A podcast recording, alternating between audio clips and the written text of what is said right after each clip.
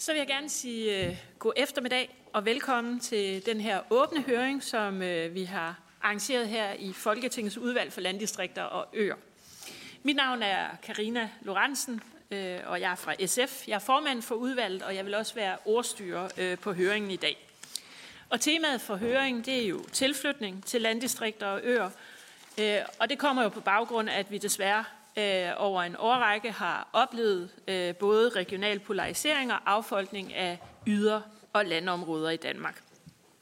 Og derfor er det jo også altid vigtigt, at vi øh, arbejder på at finde løsninger og i gang sætter initiativer, som kan være med til at øge bosætningen og tilflytningen til landdistrikter og yderområder.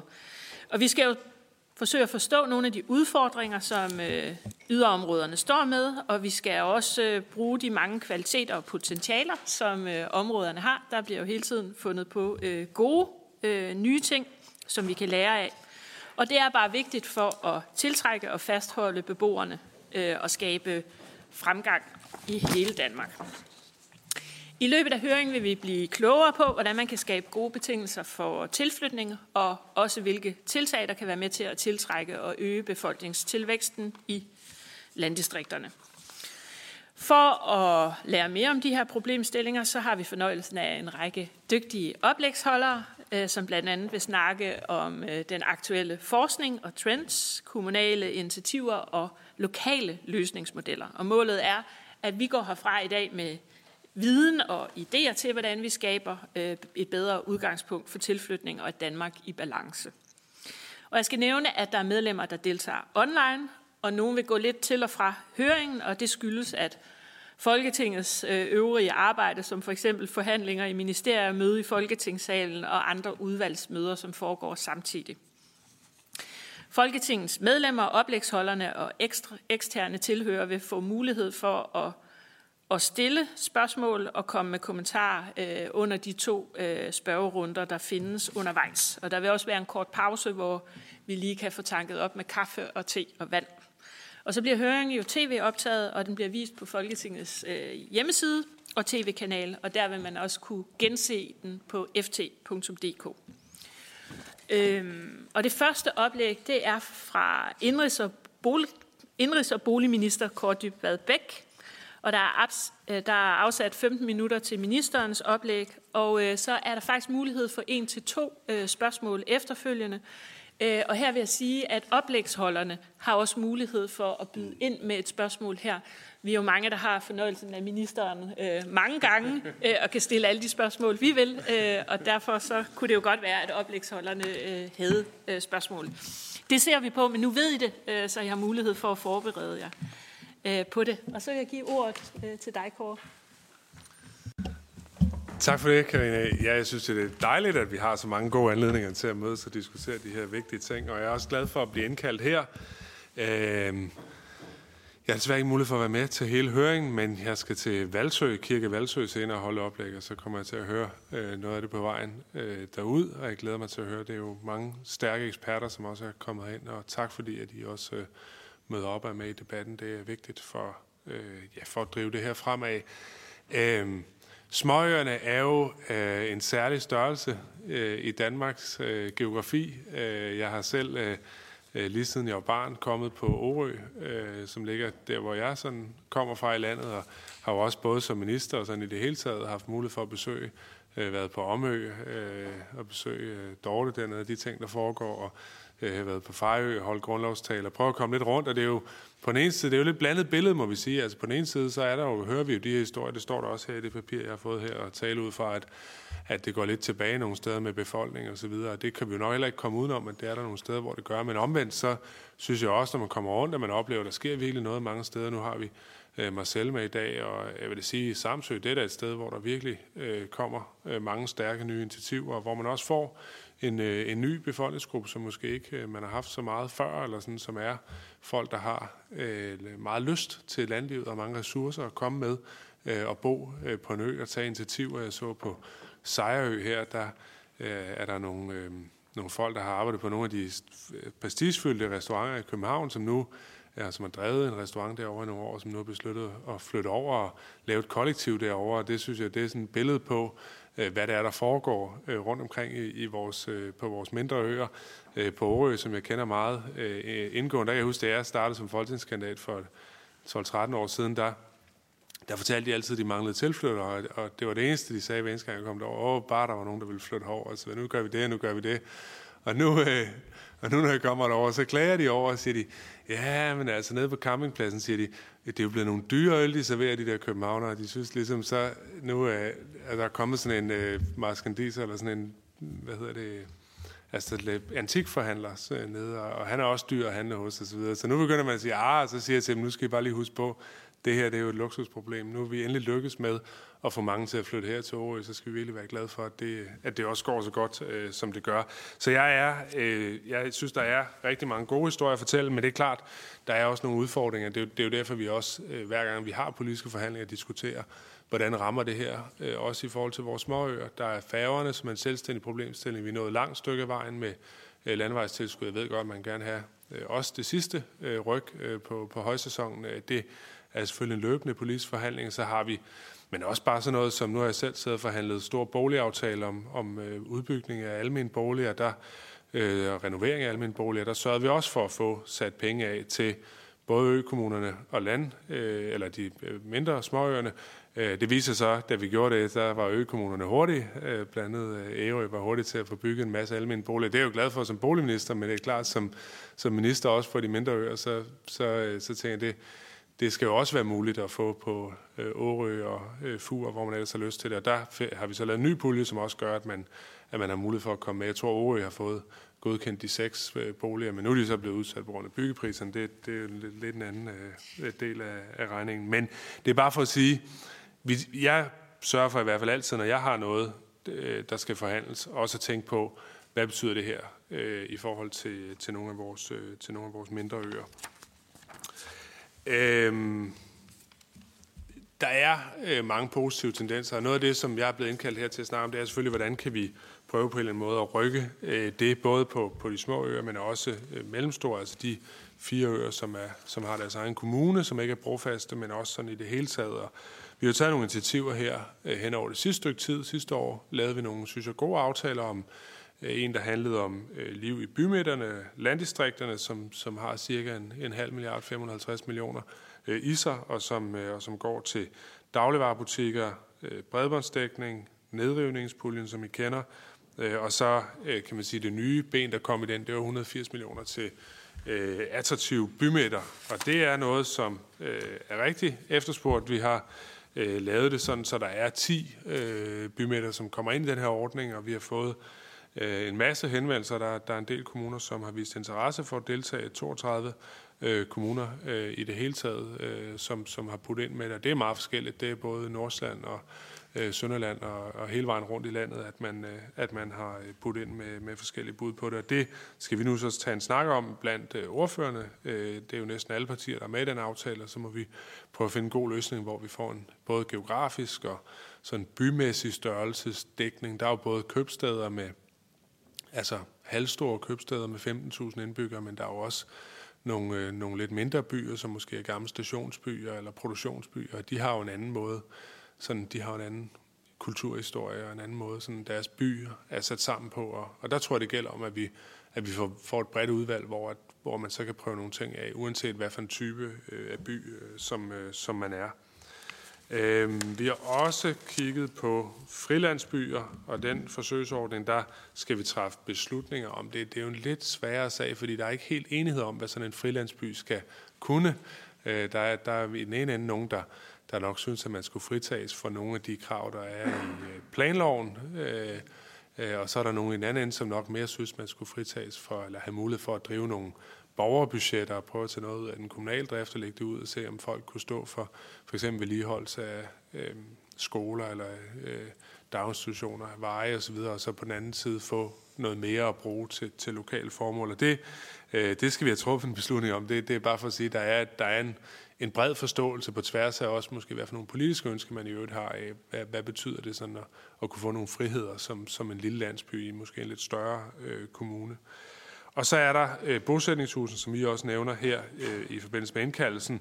Øh, vi har sendt øh, lovforslag ud øh, i forhold til det. Øh, Og øh, det handler jo om at tiltrække beboere, øh, landdistrikter, men også økommuner. Jeg tror, det var Ærø, øh, som vi havde en længere diskussion om øh, over flere omgange, øh, hvor man havde, havde haft en udfordring. Jeg har selv været nede at se øh, det hus. Jeg har været nede og snakke med nogle af de øh, beboere. Det var en familie fra Berlin, som var flyttet til Ærø. Det er jo altid dejligt, når, når man kommer så langt fra, for så vælger lige præcis øh, sådan et stærkt lokalsamfund. Øh, og, og noget af det, der havde gjort det muligt for dem at komme til Ærø, jamen det var, øh, at man havde de her bosætningshus, eller havde det her ene bosætningshus. Og det, som vi kigger på, det er, øh, at man kan udleje i en periode på 3 til 12 måneder, for at kunne, øh, for at kunne tiltrække øh, beboere, for at folk får en fornemmelse af, hvad er, det for, øh, hvad er det for nogle kvaliteter, der er ved at bo her. Jeg ved, man har gjort det på privat basis øh, på flere småøer øh, øh, igennem længere tid, men, men jeg synes sådan set også, det er fint, at man nu som kommune har mulighed for at støtte op om den mulighed. Jeg tror sådan nogle gange så siger folk, at skal kommunerne så til at drive udlejning og lave boliger? Så det tror jeg sådan set ikke, de skal i sådan en bred forstand, fordi det, det kan der også være nogle udfordringer ved. Men, men sådan det der med at have nogle bosætningshuse og have mulighed for at bruge dem til, at, til sin øh, strategi for at få flere mennesker over og, og give det en chance, jamen det, det tror jeg, der er meget øh, mulighed i. Jeg tror også, at øh, noget af det, som vi oplever, er, at nedlukningen under corona, nu kan man jo knap nok huske, hvordan det er at gå med mundbind efterhånden, men det var en meget stor del af vores hverdag i, øh, i, i halvandet års tid i hvert fald. Altså det har, det har også gjort, tror jeg, at der er mange, der har, har kigget ud i landskabet og set, øh, nu bor jeg i en toværelses lejlighed øh, i Aarhus, kan vide, om man kunne få øh, noget mere ud af at, at flytte øh, til et mindre lokalsamfund. Og det er i hvert fald det, vi kan se i tallene, at, at der er på, altså blandt danske statsborgere, er der et ret stort ryg øh, ud af øh, især hovedstadsområdet, sådan som det er nu. Jeg tror, der er Københavns Kommune, tror der rykker en 6.000 ud øh, om, øh, om året, og øh, den stigning i befolkningstallet, som der er på grund af, at der, ikke er, der bor ikke så mange mennesker i København, som dør, og der alligevel bliver født en del nye, øh, nye borgere, øh, jamen øh, den, den er noget lavere, end den har været tidligere. Så, så, så vi oplever altså et ryg, øh, kan man sige, til et landskab, der ligger øh, måske ikke helt sådan alle steder dækket i landet, men i hvert fald sådan i et, i et bælte rundt om især Aarhus og København, hvor der virkelig er stor befolkningsvækst. Og det tror jeg også er øh, i høj grad en søgen efter lokale fællesskaber øh, og lokale muligheder der, øh, som man ikke får nødvendigvis på samme måde, hvis man bor i en stor by. Så jeg er fortrøstningsfuld både for landdistrikterne generelt, men også for vores øh, småøer, øh, og jeg tror, at, øh, at der er meget hente de kommende år, hvis vi sådan her på Christiansborg kan, kan blive enige om at gøre det på en måde, så man også har fleksibilitet lokalt og kan udnytte de muligheder, som der er. Så øh, det var dejligt at få mulighed for at komme. Jeg håber også, at I har nogle spørgsmål. Og det er der nemlig åbent for nu. Er der nogen, som umiddelbart sidder og brænder inde med et spørgsmål til ministeren? Ja, Dorte? Ja, øh, jeg vil gerne sige tak for den fine tale, og så vil jeg jo sige, eller spørge om, for fjerde år i træk, der er befolkningstallet, forventer vi, på de små øer faktisk stabiliseret, efter vi har set en voldsom nedgang i, i flere år, så er det faktisk stabiliseret, og på rigtig mange øer, der er indbyggertallet faktisk steget. Øh, og der er faktisk en rigtig positiv udvikling i gang på, på rigtig mange øer, og du nævner jo selv Orø, hvor der også er, er gang i den. Øhm, så har vi jo en ny trussel, som selvfølgelig rammer bredt, men som jo også specifikt rammer de små øer, og måske også økommunerne, det kan man selv selv sige noget om. Det er de stigende brændstofpriser på vores færgeområde. Øhm, tilbagemeldingen er klart, at budgettet for 2022 er faktisk brugt på nuværende tidspunkt, og man står over for at skal øh, lave besparelser på grund af de stigende priser. Besparelserne betyder jo enten højere, højere øh, takster, eller også betyder det afskaffelse af afgang. Og vi har sådan set set forslag om begge dele fra vores kommuner. Og det er klart, at når vi har set ind i, at der er en positiv udvikling på øh, tilflytningsområdet, så er det rigtig ærgerligt, at vi selvfølgelig rammer det, og det er med på, at det rammes i hele landet, men, men det går rigtig ondt, over, ondt, af, eller ondt, når det er vores landvej. Mit spørgsmål er selvfølgelig, om ministeren vil kigge ind i, om der kunne være mulighed for at overveje en øh, brændselspulje til, til, øh, til færgerne på de små øer. Ja, altså det er første gang, jeg er blevet præsenteret for det, så jeg vil gerne lige også have muligheden for at grave ned i. Selvfølgelig bliver det dyrere at, køre generelt. Det bliver også dyrere land. Nu hedder det jo landevejsprincip, for det skal koste det samme som på landevejen. Og for dem, der kører der, er det jo også blevet lidt dyrere, så, så der er jo noget af det, der går den vej over. Men jeg synes, vi skal tage en samlet diskussion. Vi har jo en række kan man sige, initiativer, som dækker landdistrikter, små øer, altså på den ene side landevejsprincip på færgerne, bredbåndspulje, nedrivningspulje, øh, og dem, dem synes jeg, vi skal tage en samlet diskussion af. Øh, hvordan, kan man, altså, hvordan kan man også inden for den ramme tage højde for, for det, du beskriver der, fordi det er klart nok, øh, det går ikke, hvis man begynder at lukke afgangen. Så er det i hvert fald sværere. Øh, det, det kan jeg godt forstå. Selvfølgelig skal kommunerne have mulighed for at gøre det, som, som, som de sådan kan indrette deres økonomi, men det bliver i hvert fald sværere for, for småøerne. Og så vil jeg sige, at øh, så håber jeg også egentlig, at vi kommer over på øh, at få flere færger, der er eldrevet. Det ved jeg også. Jeg tror, er det ikke Samsø, I har? Jeg, jeg var derhen og se jeres færge. Nej, det er det ikke. Hvor var det så han? Ærø? Undskyld. Ellen hed den. Den sejlede fra Søby måske det, hvis jeg ikke tager fejl. Ja. Jamen, det håber jeg, vi kommer i gang med også, at få, at få skubbet dem over, fordi det er klart, de gamle færger, de, de oser noget. Altså, øh, og det kunne være godt, hvis man i hvert fald på en lidt kortere tur kunne få det øh, brugt mere. Men, men, men jeg synes, vi skal tage den som en samlet diskussion, i hvert fald af de tre områder, og så se på, om, om, om det ligger rigtigt. Øh, det, det, det tror jeg er det bedste at gøre. Og så har Preben Bøje Jørgensen fra Balance Danmark markeret. Ja, tak. Jamen, jeg vil lige følge lidt i sporet fra Dorte. Øhm, mange af de mindre landsbyer, især i Jylland i hvert fald, jeg kender ikke så meget til Sjælland, men mange af landsbyerne har i dag naturgas. Og mange også afhængige af to biler for at komme til at fra arbejde. Og et eksempel er for eksempel en landsby, der hedder Lindknud, der ligger i Vejen Kommune. Her har man for det første ingen offentlig transport. Man har ikke nogen ordentlige lejeboliger og man har en by, der i store træk er opvarmet med gas. De landsbyer, de får det afsindig svært med den situation, vi kommer i nu. Så det håber jeg også, at ministeren vil tage, tage med i sine overvejelser. Hvad kan vi gøre for at, at fremme øh, ikke mindst opvarmning i de områder her? Fjernvarme er en mulighed, men de små samfund, de får meget, meget svært ved at komme med, hvis ikke de får en hjælpende hånd. Tak.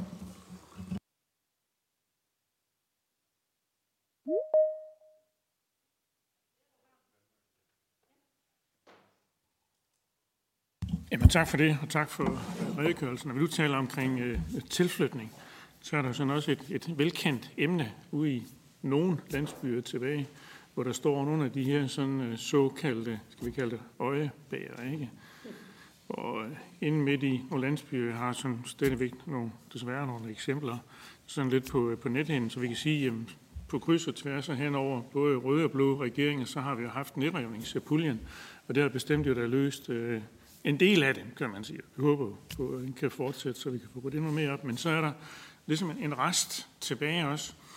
Vi kan sige, at det kan være jo øh, øh, både et almindeligt hus, det kan være en tidligere forretning, et eller andet, altså lige midt i en landsby, men som jo, kan vi sige, bliver, hvor ejeren sådan når lige og, og holder næsen ovenfor rent økonomisk ved at få betalt ejendomsskatten og, og måske de prioriteter, der er. Og så kan man ikke rigtig gribe ind, kan man sige. Men den står jo, og kan vi sige, hvis der kommer nogen, øh, måske godt kunne tænke sig at købe en byggegrund eller et hus lidt længere op i, i byen, så når vi lige ser det der foran os, nej, så vender vi bilen og kører et andet sted hen, hvis man var potentielt interesseret øh, køber der. Det er godt. Det er jo øh, på kanten af det med, øh, kan vi sige, ejendomsretten øh, og så videre, så videre, ikke? Men om man kunne, og det er sådan set det er godt, det kan ikke besvares nu, men hvis ministeren vil prøve at skrive det op, og måske give den kommentar nu her, prøve at tage det med og få det, få det undersøgt.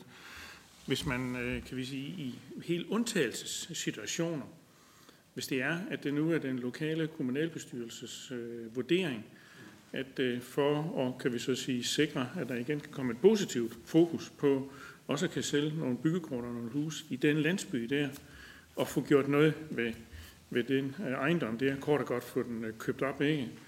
Og så måske man kunne tænke en proces, øh, at øh, man så øh, får selvfølgelig en politisk, kan vi sige, demokratisk forankret beslutning i kommunalbestyrelsen. Man giver ejeren en, en chance for at få gjort noget ved det, og hvis man ikke får det gjort inden for x tid over nogle måneder, ja, så må man jo sige, hvordan har vi andre af metoden. Ikke? Men øh, hvis ministeren bare vil prøve at skrive det op og tage det med at få det undersøgt, for det, det synes jeg ligesom, vi skylder derude, at give et svar, fordi det, det møder vi jo fra tid og sted, at ærligt, det må I få noget gjort ved. Så, minister. Jamen, øh, hvis jeg starter med, med ærligt, det er, øh, altså, det, øh, det, jeg kender udmærket problemstillinger. Jeg vil sige, altså, nedrivningspuljen havde vi meget høj sidste år, og med en lavere tilskudsgrad fra kommunerne af. Øh, øh nu ligger den på 200 millioner, det er stadig meget højt. Øh, det er næste års beløb, der har været, og det, øh, Øhm, det er jo fordi, der er et problem. Øh, og jeg tror, Lolland Kommune har nedrevet 220 eller sådan noget i gennemsnit om året. Så, så der, der går det virkelig stærkt, men problemet Problemet mange steder er det, som, som, som du også beskriver, altså at øhm, en privat behøver jo ikke sælge deres hus, heller ikke til nedrivning. Altså, og nedrivning, altså typisk er regnstykket jo 100.000 for at købe det, 100.000 for at rive det ned. Nu, nu er det også lidt dyrt det sidste i øjeblikket, men, men det er klart, nogle øh, ejendomme på Lolland er jo mindre end 100.000 værd. Og så kan de jo sidde og håbe, øh, så kan de sidde og, og vente på, og, øh, at kommunen kommer og giver dem en god pris, som, som det jo så er. Ikke? Altså, og så lader de det bare stå. Der er ikke noget. Jeg havde selv en sag i Kvanløse, øh, hvor at, øh, man har over for kirken en, en gammel øh, gård, som alle ser, når de kører ind igennem byen, og den, var, den har været forfaldet i 10 eller 15 år, og hende som ejer det ville ikke øh, sælge. Øh, og det, altså, det er bare svært, altså, fordi alle i byen siger, alle ser den der, når vi kører ind igennem. Og det endte så til sidst med, fordi der kom historie i visen og så videre, så synes hun alligevel, det var for pinligt, og så, og så endte det så med, at kommunen kom ind og kunne rive ned og, og købe det op og lave det om til et lille græsareal der, som de gør nu. Men, øh, men det er svært, og det er ikke kun butikker, øh, det, det er jeg enig i, det er det også, men, men det er også øh, altså ejendom, som, altså hvor man kan sige, hvis der boede nogen, så vil kommunen komme og sige, det her, det skal kondemneres, der er ikke, øh, mennesker kan ikke bo her, og så vil folk kunne klage over det, men når der ikke bor nogen, så er der ikke nogen, der kan klage over det.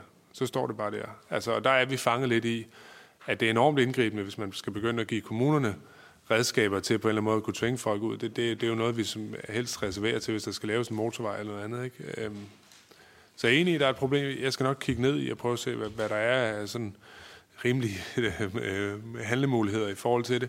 Øh, fordi det, fordi det, er, det er noget bøvl mange steder, øh, det er jeg enig i. Og så i forhold til gasdelen, øh, Øh, det er, noget, der er mange øh, i landdistrikterne, som har gas. Jeg vil sige, der er nu også øh, i Holbæk Kommune, som jeg selv kommer fra, der, der er det nu næsten hele kommunen, der øh, kører på gas. Der, der har Holbæk by jo ingen fjernvarme overhovedet, så, så det er også mere, mere blandet, end at det kun er ude på landet. Men det er klart, der er nok en overvægt, hvis man gør det op, og, og vi prøver jo nu øh, at rykke på og, og finde nogle andre løsninger. Nogle steder skal det være fjernvarme åbenlyst, hvis, hvis der er kapacitet til det, altså hvis, det, hvis der er nok boliger til, at det giver mening at lave det, men, men vi får også hele tiden udvikling på varmepumper og, og også varmepumper til flere hus, som, som gør, at, at det kommer ned i en pris, hvor, hvor det begynder at give mere mening, end det har gjort tidligere. Øhm, men jeg tror, der er, ja, der er en del steder, jeg tror også Dragør Kommune er en af dem, det er jo heller ikke sådan en landdistrikt i almindelig forstand i hvert fald, øh, så er en af dem, som, som har en del efterslæb på det. Øhm, ja, men jeg tager det i hvert fald med, jeg er klar over, at der er en udfordring. Jamen, jeg siger tusind tak til dig, Kåre, fordi du lagde vejen forbi Jamen, her det var det så øh, i dag. Jeg ved, du har en travl kalender og skal yeah. videre. Men uh, tusind tak i hvert fald for oplægget. Tak for invitationen. Selv tak. Og vi går simpelthen videre til det næste oplæg, som er øh, Helle Nørgaard, som er seniorforsker ved Institut for Byggeri, By og Miljø på Aalborg Universitet. Og værsgo, Helle, ordet er dit. Jamen først og fremmest mange tak for invitationen. Jeg har lavet en præsentation, jeg ved ikke om den kommer på. Det gør den der, ja. Øh, ja, og så vil jeg hurtigt skifte, fordi der er vist lidt forsinkelse på det. Øhm, øh, ja, som der står, så kommer jeg fra Aalborg Universitet, men, øh, men, og jeg vil sige noget primært på baggrund af en rapport, som vi udgav i sidste måned, om, øh, som har titlen Kommunale indsatser for at tiltrække tilflyttere til land- og yderkommuner. Øh, men inden da, så har vi jo arbejdet med det her felt øh, gennem rigtig mange år, lavet helt tilbage i 2010 en undersøgelse her, øh, tilflytter til yderområder, Øh, og øh, på det tidspunkt, der hed vi Statens Byggeforskningsinstitut. Det eksisterer jo ikke længere. Men, øh, men vi har taget den meget praksisnære forskning øh, med os videre i, øh, i det nuværende institut, og på baggrund af den undersøgelse tilbage fra den gang, så kom vi med en række anbefalinger til kommunerne om, hvad der er vigtigt at kigge på. Og det er både noget med at undersøge, hvem er de her tilflyttere, hvem er det realistisk at tiltrække, øh, hvorfor er de egentlig flyttet til lige der, hvor de er flyttet til. Også noget med at sige, jamen steder er forskellige, folk søger noget forskelligt. Øh, vær opmærksom på det her med at, øh, at, at forsøge at, at lave det bedste match i forhold til, hvad man kommer med af ønsker og behov, øh, og hvad der er øh, inden for givende kommuner. Og, øh, og det kan man jo så for eksempel med en bosætningskonsulent øh, få svar på. Øh, og, øh, og det er jo også noget af det, vi pegede på, at øh, det her med øh, modtagelse og velkomst af de her tilflyttere, for eksempel nogle tilflyttermøder og sådan nogle ting, men ikke mindst de her bosætningskonsulenter, kunne være en rigtig god idé. Noget med at arbejde med lokale ambassadører i forhold til at få tilflytteren til at falde til. Og noget der på baggrund af, at øh, vi jo kunne se, at der var rigtig mange, der flyttede fra inden for ganske kort tid. Øh, så det var nogle af anbefalingerne fra, fra rapporten dengang. Øh, så fik vi heldigvis mulighed øh, for at arbejde videre med det tema. Vi er i gang med et projekt her, øh, regional dynamik og ulighed, øh, med støtte fra det Obelske Familiefond, øh, et samarbejde mellem de her tre institutter, tre temaer, og vi har en afslutningskonference i november i år, hvor alle selvfølgelig er meget velkommen. Sidder lige nu og bearbejder rigtig meget materiale om befolkningens bolig- og bosætningspræferencer og flyttemotiver, og så også en undersøgelse af land- og yderkommunernes arbejde med at tiltrække tilflytter. Så det er det, jeg vil sige lidt om nu. Øhm, ja, vi sendte en survey ud til alle land- og yderkommuner, fik svar fra næsten alle, 43 kommuner, spurgte jo meget bredt til de her indsatser, fordi det jo netop er spørgsmål, ikke spørgsmålet om at tiltrække tilflytter, men også det, man kalder at fastholde, som lyder lidt ubehageligt, men man kan sige, hvordan får man folk til at føle, at, øh, at det faktisk er et ret sted at bo.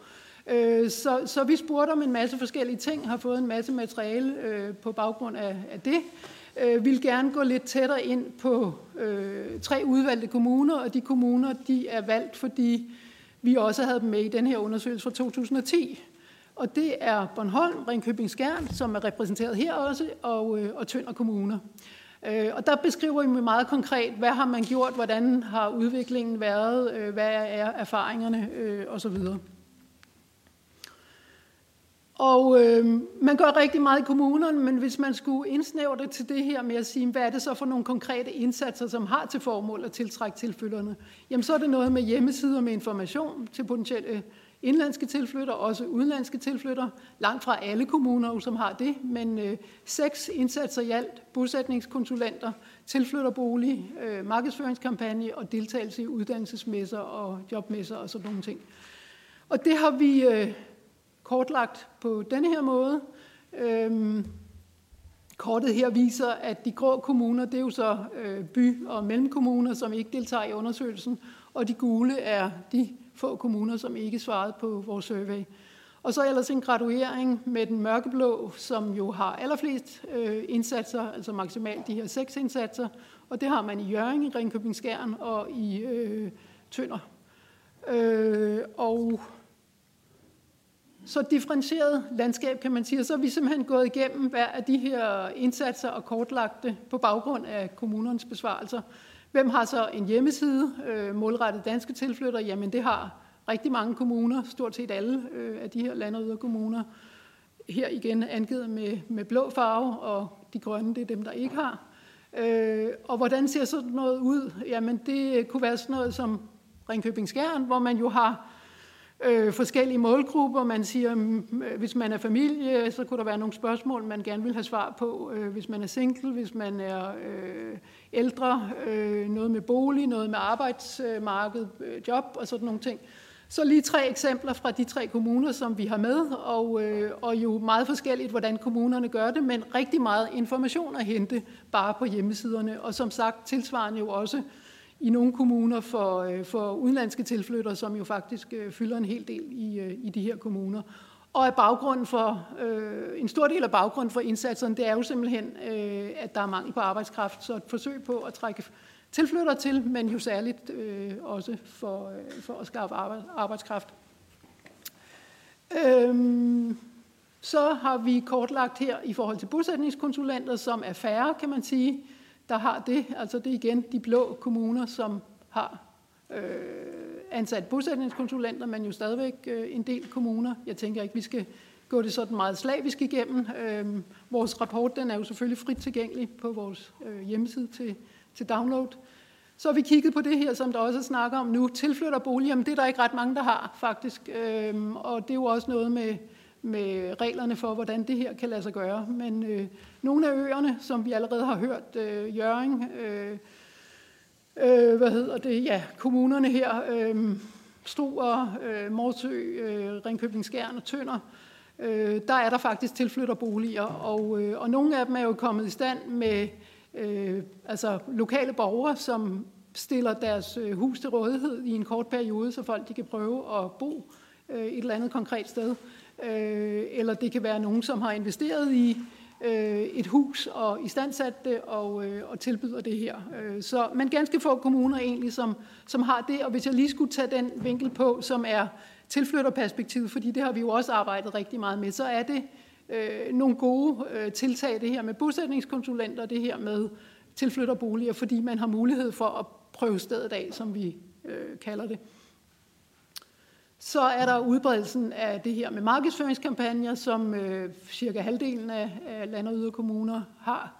Øh, og øh, ja, så er det jo selvfølgelig det her med, at man gerne vil sige, jamen hvad er det så, der virker? Altså er det er det, det ene eller det andet? Og, og der må vi jo så bare desværre konstatere, på baggrund af denne her undersøgelse i hvert fald, at det er svært at vurdere, om det er de konkrete indsatser, som er årsag til tilflytning. Vi kan jo se, hvis vi kigger på grafen her, at der er store udsving i tilflytningen. Og, øh, og det her, det er altså jo opdelt på, øh, på de her fire kommunetyper, og øh, hvor vi kan se, at land- og yderkommuner jo havde det rigtig hårdt der i, under krisen, eller efter krisen 2007 og 2008, men jo er ved at være i balance sådan samlet set, og som vi også har hørt allerede her nu, så er det jo et meget differentieret billede. Altså der er nogle kommuner og nogle steder, ikke mindst inden for enkelte kommuner, som, som sådan set tiltrækker tilflyttere.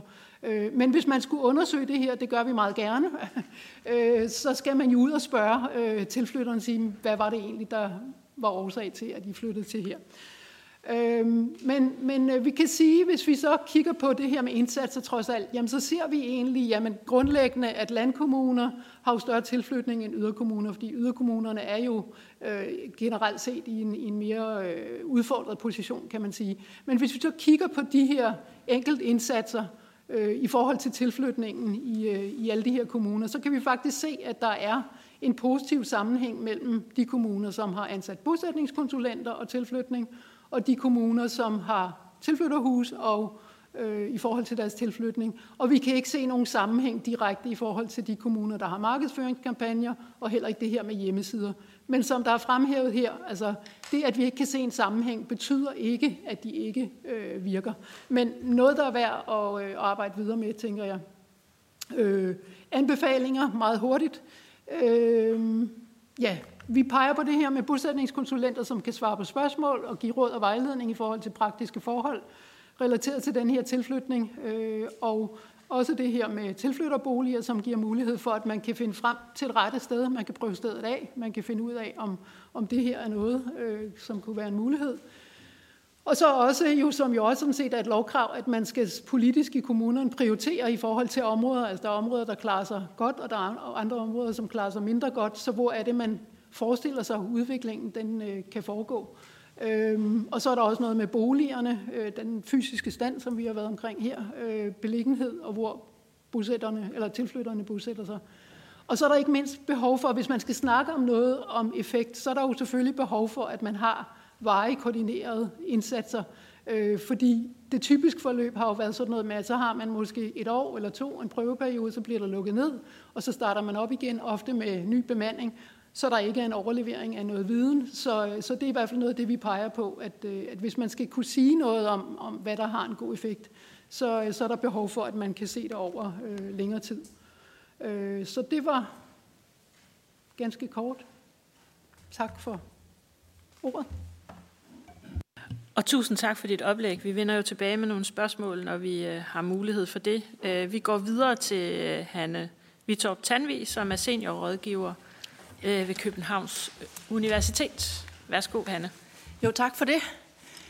Øh, jeg har ikke lavet én undersøgelse om tilflytning, men øh, jeg har rodet rundt i stort set alle landsbyer i Danmark igennem min menneskealder, synes jeg, efterhånden. Og det bliver lidt et uddrag på tværs af en række jagttagelser fra en stribe undersøgelse, jeg har været med til at lave, som jeg bygger det her op på. Øh, jeg vil forsøge at sige, at der er forskel på tilflytning og tiltrækning, og så alligevel, det der begrebspar giver faktisk mening. Øh, og så lavede jeg noget dumt. Jeg vil gerne lige have, at den kommer tilbage. Der. Men jeg vil starte et andet sted, for jeg tænkte nok, at der var ikke nogen her, der sådan for alvor slog hovedet på sømmen i forbindelse med, hvorfor at øh, hele det her flyttemønster og, og, og, og ændringer i samme øh, er interessant. Fordi prøv lige at kigge. Jeg har taget tal for nettotilflytning, og det er forskellen mellem fra- og tilflytning.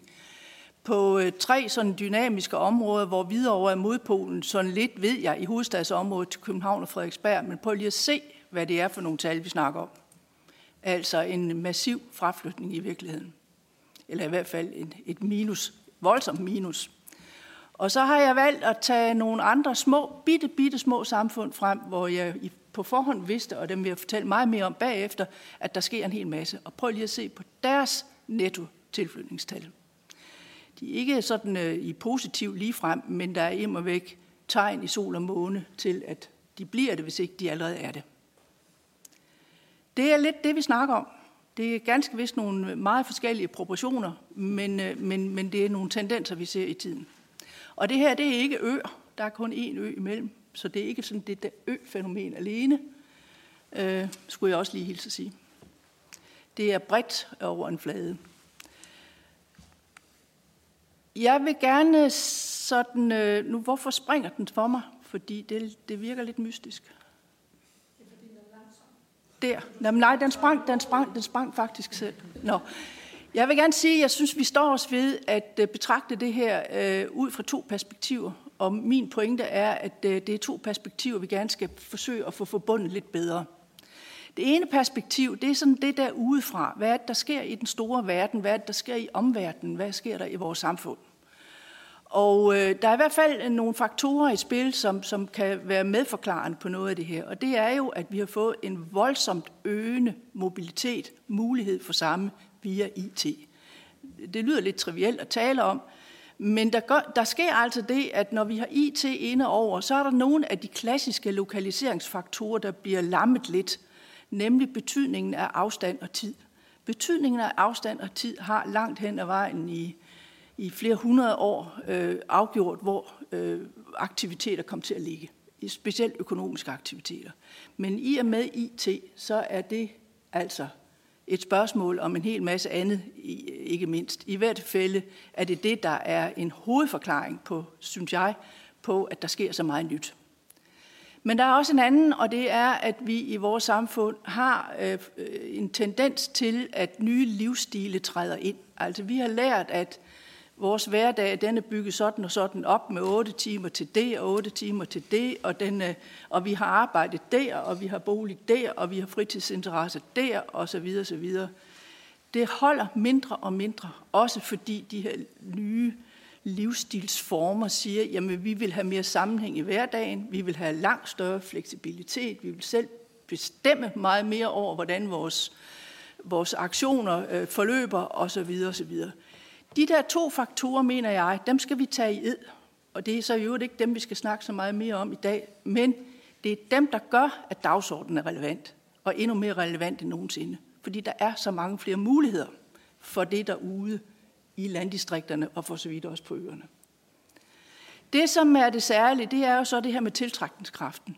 Fordi det, vi skal forstå, synes jeg, det er, tiltrækningskraften er jo den, der skal på en eller anden måde udløse, at det her nye rum, alle de her nye muligheder, de så også falder ned og bliver til noget og bliver til lokal udvikling. Så det er det samspil, og det er den her tiltrækningskraft, jeg så vil gå lidt videre med. Hvad er det så for noget? Jeg vil belyse det ved hjælp af tre små steder og hvad der gør sig gældende der. Det var dem, der var, enten er de i positiv angår nettotilflytning, eller også så har de været det markant og ved at blive det igen for ganske kort tid siden. Altså steder, hvor der sker noget på flytteområdet, som øh, er værd at skrive hjem om. Jeg kan lige starte med at sige alle steder, at det var der vist nogen, der allerede fik sagt indledningsvis, men jeg vil pege på det igen.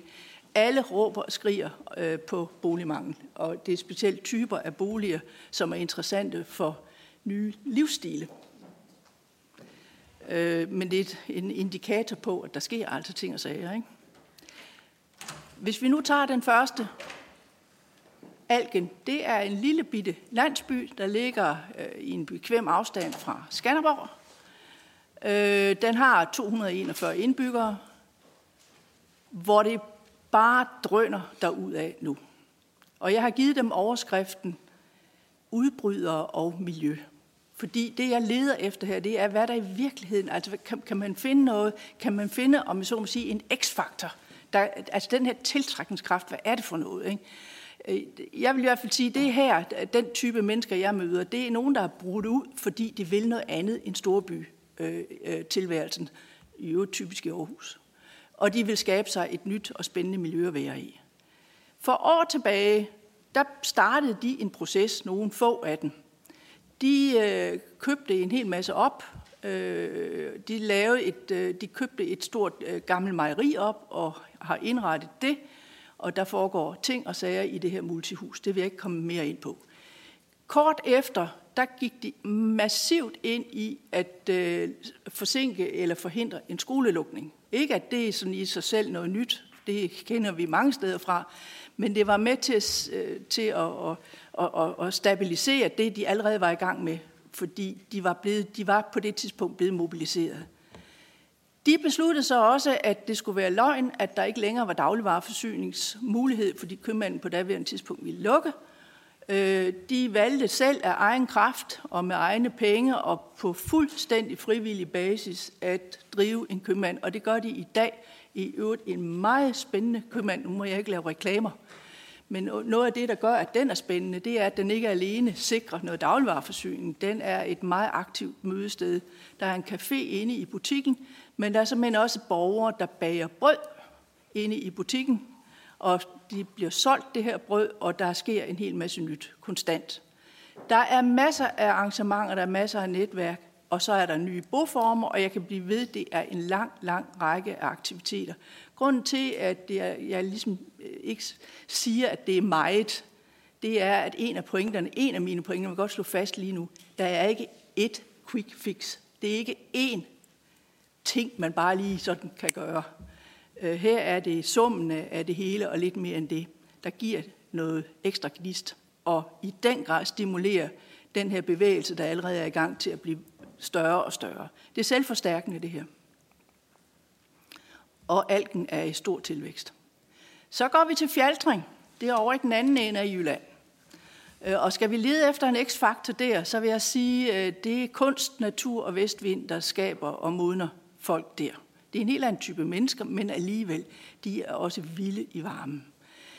De starter med at skaffe penge til sig selv, og det gør de faktisk via et kæmpe vindmølleprojekt. De var meget tidligt ude øh, med den slags her. De fik penge i kassen, øh, som indebar, at de kunne købe og, og gøre øh, nogle bygninger i stand, sådan, så de kunne drive deres eget vandrehjem. Fordi de gerne ville have folk udefra til at være en del af dem, om sommeren i hvert fald, og også gerne hele året. De gjorde det samme som i Algen. De købte faktisk købmandsbutikken og driver den i dag øh, på mere eller mindre frivillig basis. En kæmpe succes. De driver en landsbyhøjskole, de har en friskole, øh, som i øvrigt har en, en mega stor tilvækst og fortsat tiltrækning af børnefamilier på grund af samme. De har lige valgt noget øh, nyt, og, og de bliver ved, og de har lavet faciliteter til mikroerhverv, og jeg kunne fortsætte, det er en lang liste igen. Det er lidt ligesom i algen.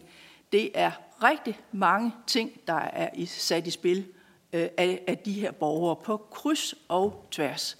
Igen et lille bitte samfund på 205 indbyggere, og det er endda i hele sognet.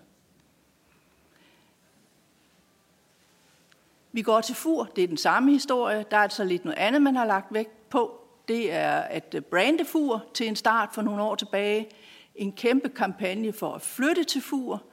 Øh, her lader man meget vægt på, at det ikke skal handle om markedsføringsmaterialer og den slags, men materialer, der alligevel bringer den viden ud til folk i hele verden, at hvis man er interesseret i at komme til FUR, så skal man kontakte den og den og de personer. Der har simpelthen lavet en infrastruktur, en modtagestruktur. Det er ikke en kommunal bosætningskonsulent, det er hele øen, der står klar og er organiseret til det. Igen alle mulige netværk. FUR er noget større. Jeg skal så sige, FUR har så et erhvervsmæssigt islet i det her, øh, nemlig FUR Udviklingsråd, som arbejder med erhvervsudvikling. Og så skulle der gerne komme noget mere der, hvad der ikke gør. Det er lidt mystisk, det her. Men jeg må jo fortælle, hvad der skulle have stået. Der kom den. For alle de her steder og for rigtig meget andet, og det ved vi også fra diverse undersøgelser omkring, hvad er det, der tiltrækker folk, når de slår sig ned? Jamen det er adgang til natur. Men, og, og andet selvfølgelig øh, masser af, af plads, øh, billige kvadratmeter osv. osv. Men det, der har trukket her, ikke, det har jo været kultur, og det har været kunst i særdeleshed. Det er altså nogle, øh, det er nogle bløde værdier, der har, der, der har slået til. Og det har ikke været et quick fix. Det har heller ikke været kommunen, der har gjort noget som helst, snarere tværtimod. Man sige, de her de har ageret øh, på trods. Det er heller ikke noget, der er kommet udefra. Og det sidste, jeg vil sige nu, den her x-faktor, det er den, vi skal lede efter. Det er den, vi skal have langt mere i spil rundt omkring. Det er lokale fællesskaber med visioner, viden, netværk og muskler, der gør sig gældende i alle de her tre eksempler, og i rigtig mange i øvrigt andre af dem, jeg har arbejdet tæt på, altså opnået viden om. Der er mange af dem. Øhm, og det er ikke bosætningsfaktoren i sig selv, der, der er alene, at det her det handler om. Det handler simpelthen om miljøet på de enkelte steder, og hvad de gør ved dem. Tiltrækningskraften. Tak. Tusind tak for dit indlæg, og så er der mulighed for at stille spørgsmål. Ja, du skal lige slukke for mikrofonen. Og Lennart, han øh, starter. Ja, tak for det, og tak for nogle øh, fine indlæg her. Det var en god indflyvning. Der er i hvert fald plads til optimisme, vil jeg sige, med, med de ting, som I fortæller her, fordi jeg synes, at, at det viser med al tydelighed, at, at øh, der, der er håb, og vi skal bare øh, dreje med de rigtige håndtag, så, så er der noget at gøre her. Øhm, jeg har nogle, en hel masse spørgsmål i virkeligheden, så må jeg lige skrive ned, ikke også? Fordi øh, hvis vi lige starter med dig, Hanne, det, der tænker jeg bare på, det der med, du beskriver med, der, med de borgere, der nu er der. Så spørgsmålet til dig, det er så, om det er jo ressourcestærke borgere, vi taler om meget tydeligt. Er der et clash imellem dem, der boede der før, og så de nye gåsøjne kunstnere, der kommer der til? Er der et clash der? Øh, du skal ikke svare endnu, tror jeg. Øh, det var spørgsmålet til dig. Det vil sige, om der kommer nogle nye, nogen, der driver de gamle ud, eller om der faktisk kommer til at foregå en forening af noget. Det kunne jeg godt tænke mig at høre dig sige noget om. Og så Helle, øh, du sagde noget om start, fra start af, at øh, der er flere, der flytter efter kort tid. Det var godt nok den anden undersøgelse, men det er sådan set ligegyldigt.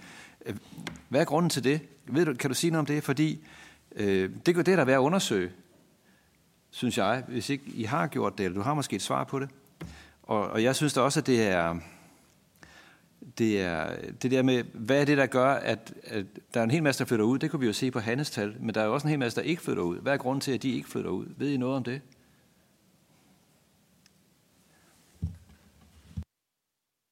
Tak, så har jeg sat mig selv på.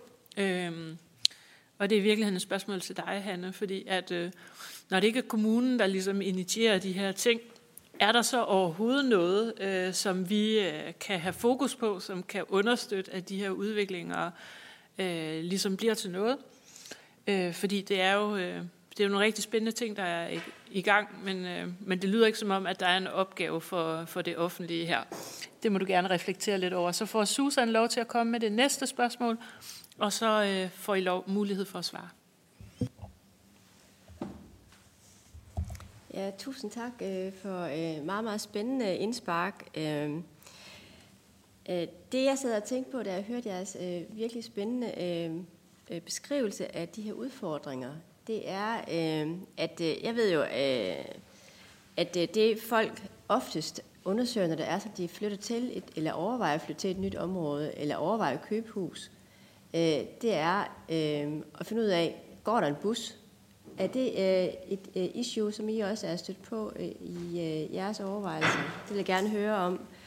Øh, og så øh, med hensyn til, øh, jeg ved ikke om det er øh, Helle eller Hanne, der skal øh, svare på det, men øh, øh, altså jeg, jeg synes, at det er øh, rigtig, rigtig spændende, specielt det her med algen, som jeg jo også øh, kender. Øh, Og jeg ved, at øh, dem, der bor, øh, mange af de beboere, som er i Alken, de skiftes faktisk til at stå i brusen. Øh, eller i købmandsbutikken øh, er det jo så nu. Øh, tænker I, at, øh, fordi at mit indtryk af at de beboere, som er i Alken, det er, at det, det er helt almindelige borgere, ikke nødvendigvis øh, kunstnere. Øh. Så hvad er jeres indtryk? Er, er det en, en bestemt type, øh, som er begyndt at søge mod øh, landdistrikterne? Øh, eller er det bare de her øh, øh, positive kræfter, som opstår, øh, uden man sådan lige helt ved hvorfor? Og så tænker jeg, at Helle Nørgaard får lov til at svare først, og så kan Hanne Tanvi følge op bagefter. Værsgo. Øh, ja, men til Lennart, så vil jeg sige, at øh, det, der vores tidligere undersøgelse viste, det var jo de der cirka 20 procent flyttet inden for det første års tid. Øh, og det betyder jo så også omvendt, at der er 80 procent, som bliver. Så, så, øh, men, men vi pegede jo så på det her med, jamen det er ikke nok med bare at få folk til at komme til. Man skal også gøre det til attraktivt at være der. Det gælder jo ikke kun tilflytterne, det gælder befolkningen, der er i de her områder. Og der har man gjort rigtig meget, tænker jeg, i kommunerne, og jeg tænker, at, øh, at det også er en, øh, en baggrund for, at der øh, formodentlig er færre, der flytter fra. Vi er i gang med, som sagt, øh, en rigtig stor undersøgelse nu øh, om, om det her med flyttebevægelser og flyttemotiver og boligbosætningspræferencer, så der kan jeg vende tilbage med et, med et svar på det. Øh, så vil jeg sige i forhold til, til det her med, med bussen, om bussen den går, øh, altså der plejer vi at snakke om det her med, invester- altså når man er som tilflytter, især børnefamilie, så har man brug for en eller anden form for investeringssikkerhed, kalder vi det som er det her med, jamen er skolen der også til næste år eller om fem år? Øh, og det er jo der, kommunen også kommer ind i forhold til prioriteringer, fordi, øh, og det er også om bussen går, om der er, hvordan kan man få en hverdag til at fungere, hvis man, man flytter til et givet sted. Øhm, og så vil jeg sige, at jeg kender også rigtig godt Alken. Vi har lavet et, et projekt om multihus der også, og, øh, og jeg synes, øh, jeg har ikke opgjort dem sådan socioøkonomisk, men, men det virkede som, øh, som sådan ret almindelige mennesker øh, lidt aldrende, øh, men øh, så ja, det tror jeg var. Tak for det, og Hanne Talvi.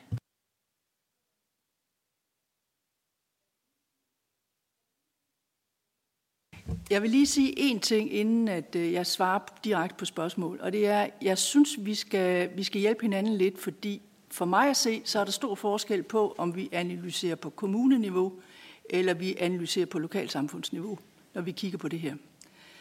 Øh, pas på, fordi øh, der kan øh, i samme kommune være modsatrettet tendens, når vi går på lokalsamfundsniveau. Øh, og det er der faktisk i betydelig udstrækning. Øh, så hvis vi skal lære for alvor af de her ting, så skal vi på lokalsamfundsniveau.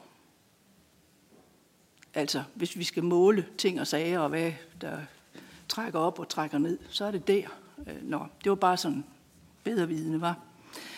Øh, Lennart, du spørger om noget, som jo øh, umiddelbart øh, også med det, jeg nu fik sagt, øh, man skulle tro var gældende. Det er ikke rigtigt. Altså, lige de der par eksempler, jeg kom med.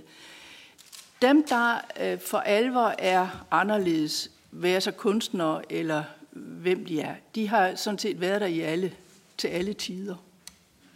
Så det er ikke fordi, de er kommet øh, som tilflytter og lige sådan har øh, vendt øh, tingenes tilstand.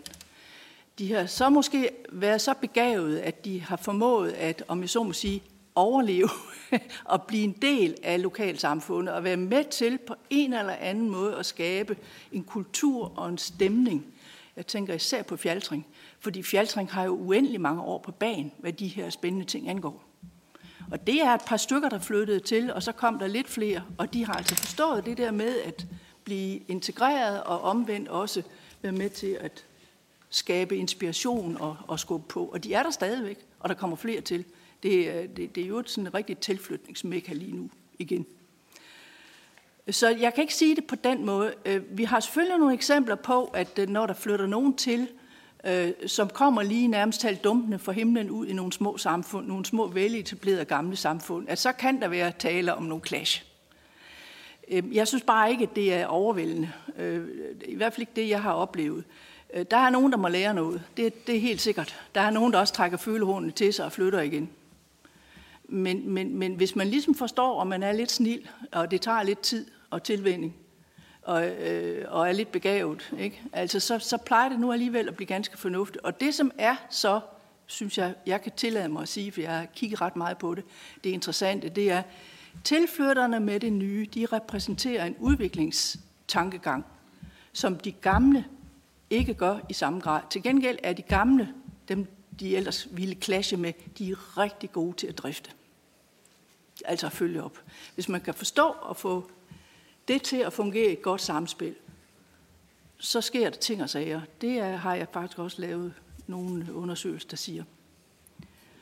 Den med, hvad der, hvad der skyldes manglende fraflytning, den, den kan jeg ikke rigtig bide til på. Altså det, øh, det, det, det, det, jeg har ikke så meget at, at sige om det. Øh, Karina, jeg kan trøste dig med, jeg synes, der er fortsat rigtig meget at gøre øh, fra politisk hold.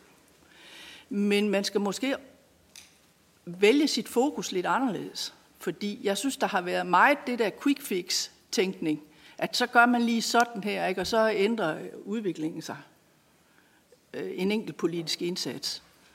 Øh, ja, men det skal der også til. Men, men, men min pointe er i hvert fald, at det man skal have et blik for, det er, at lokalsamfundet skal have større muligheder for at skabe noget. Og der må jeg sige, der er min oplevelse altså, at det ikke er det, der er blevet gjort mest ud af i en ny tid. Tværtimod.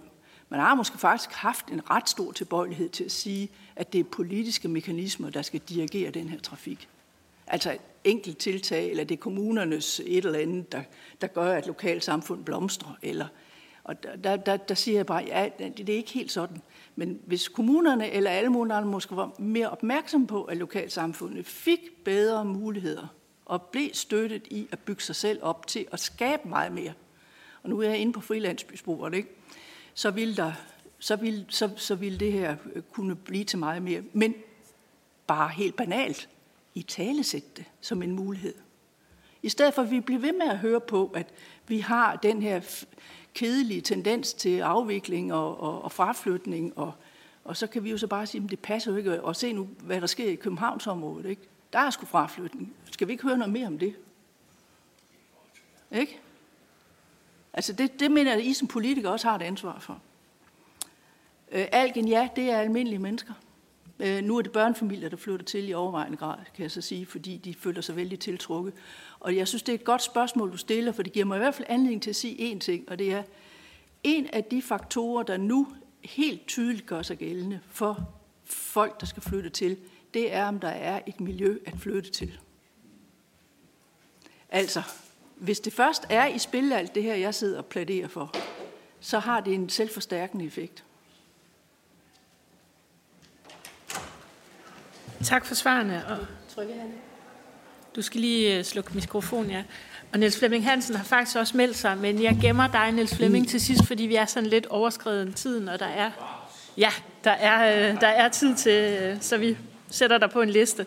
Og så haster vi videre til Marcel Meyer, som er borgmester på Samsø, og næstformand i Landdistrikternes Fællesråd. Værsgo.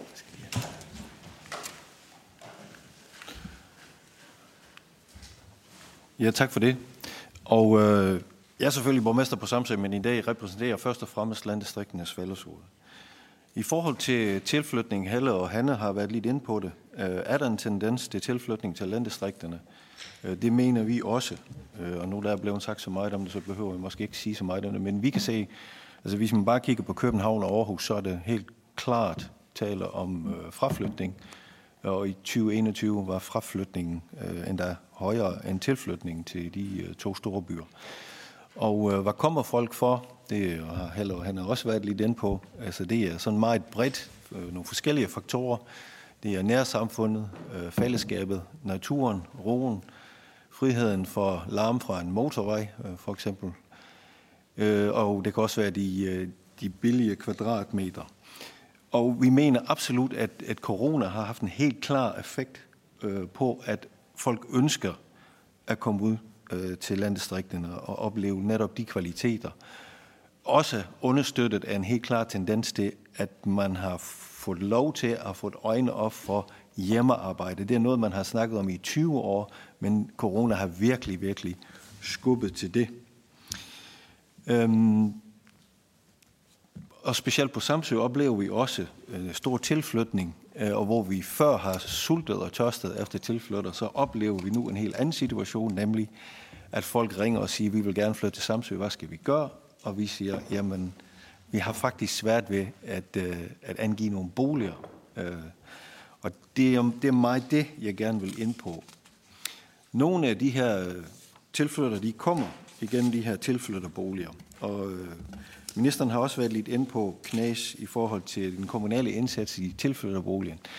Det jeg gerne her vil øh, Øh, belyse er den indsats, vi har gjort på, på Samsø. Vi har en lidt anden model. Vi har sådan cirka 10-15 tilflytterboliger af gangen, øh, og det er ikke kommunale boliger, men vi formidler egentlig en kontakt mellem private og øh, potentielle tilflyttere. Øh, og det, det er ikke gratis at, øh, at benytte de her tilflytterboliger, men huslejen er lav. Vi snakker typisk om en, øh, en periode på en tre måneder, men i hvert fald mulighed for tilflytter at afprøve det. Og fordelen ved den her model er, at man har faktisk en ret stor volume, man kan arbejde med ad gangen. Og vores erfaringer er, at cirka halvdelen af dem, der prøver de her tilflytterbolig, de bliver på Samsø, og de finder en anden bolig i løbet af den tid, de er der. Så det er også i vores optik en, en meget, et meget effektivt middel til, øh, til tilflytning. Så er det øh, efterspørgselen efter, efter boliger.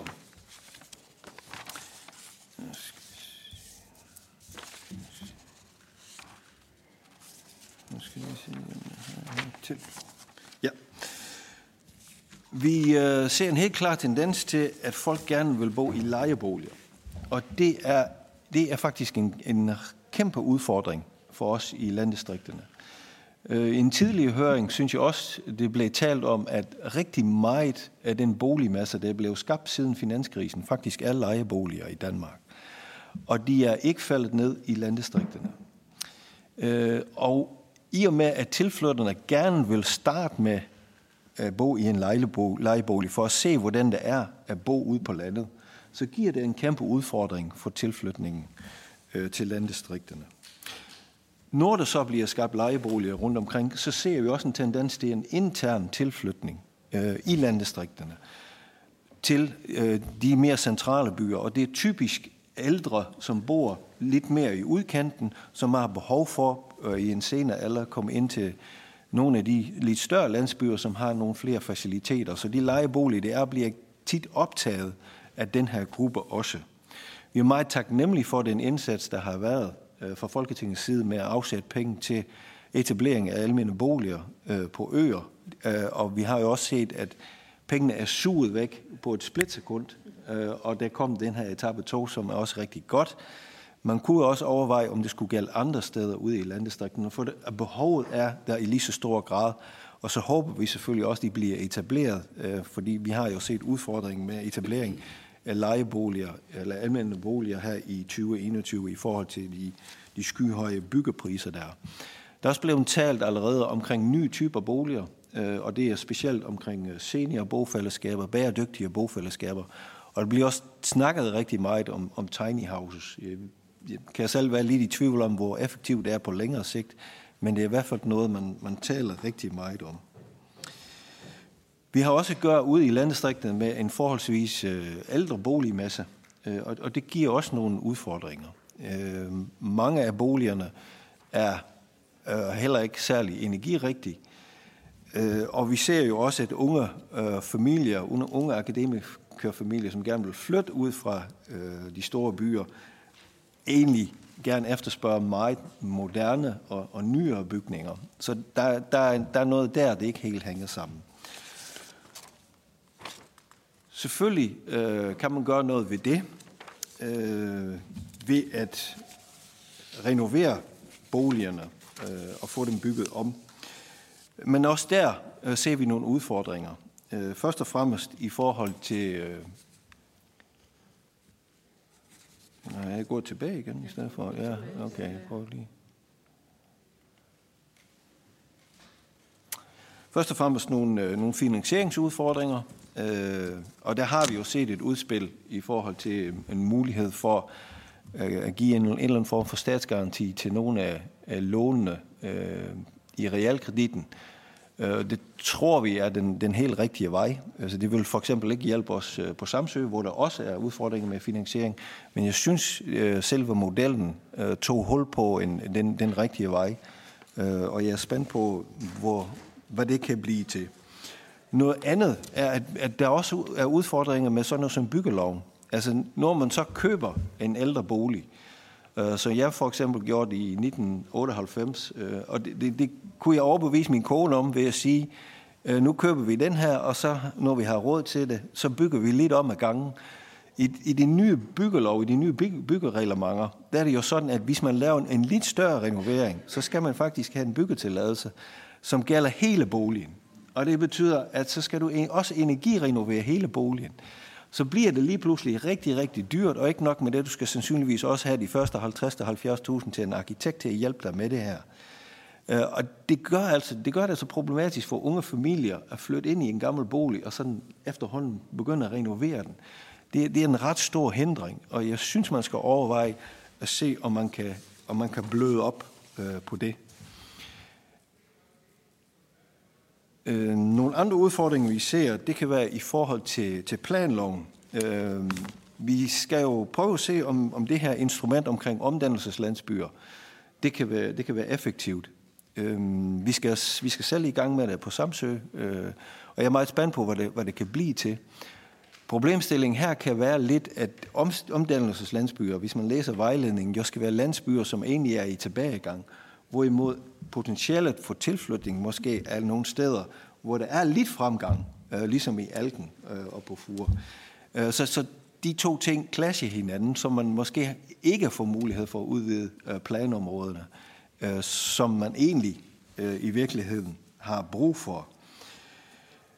Vi har også øh, snakket med ministeren om det på et tidspunkt. Hvis man snakker med folk i ministeriet, der egentlig skal revidere planloven, så siger de, jamen altså planloven er jo ikke nogen hindring.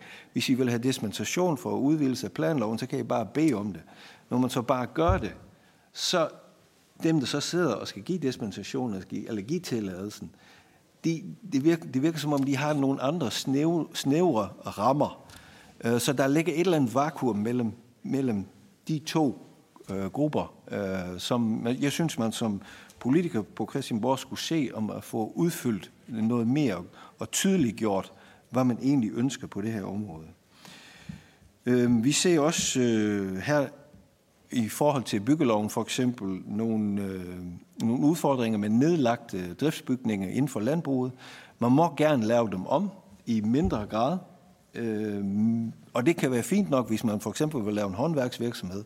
Men hvis man vil lave en driftsbygning om til øh, et seniorbofællesskab, så giver det jo sig selv, at det skal være en større ombygning, som jo så, hvor man så i byggeloven lægger hindringer i vejen for. Og så til sidst,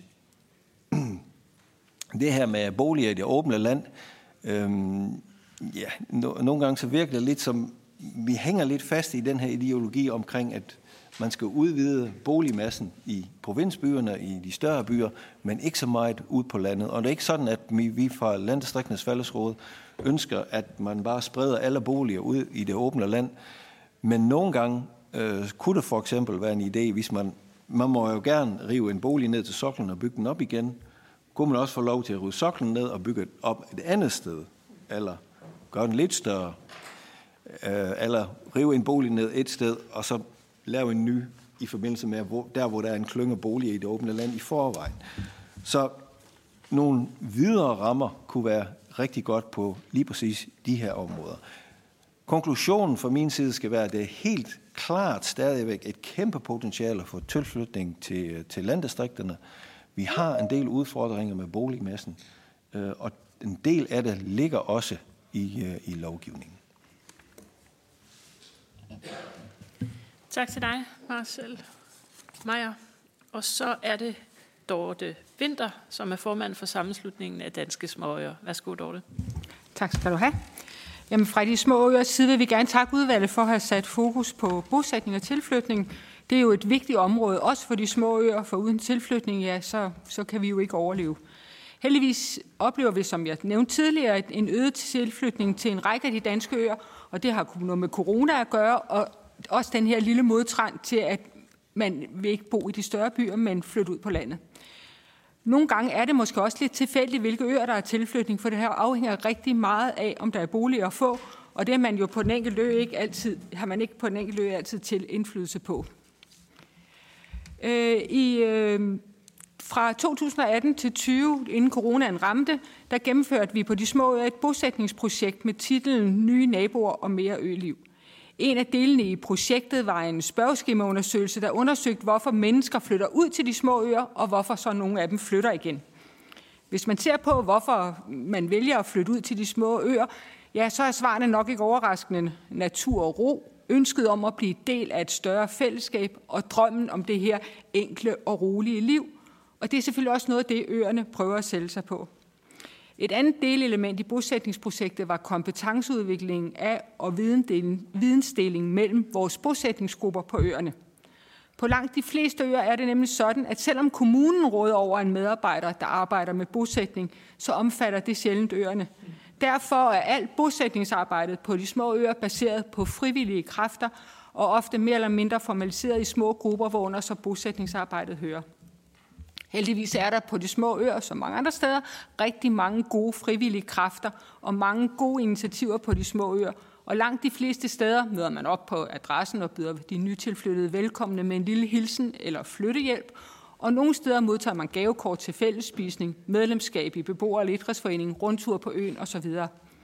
Jeg vil lige uddybe et par af de eksempler, som måske især kan tjene til inspiration her.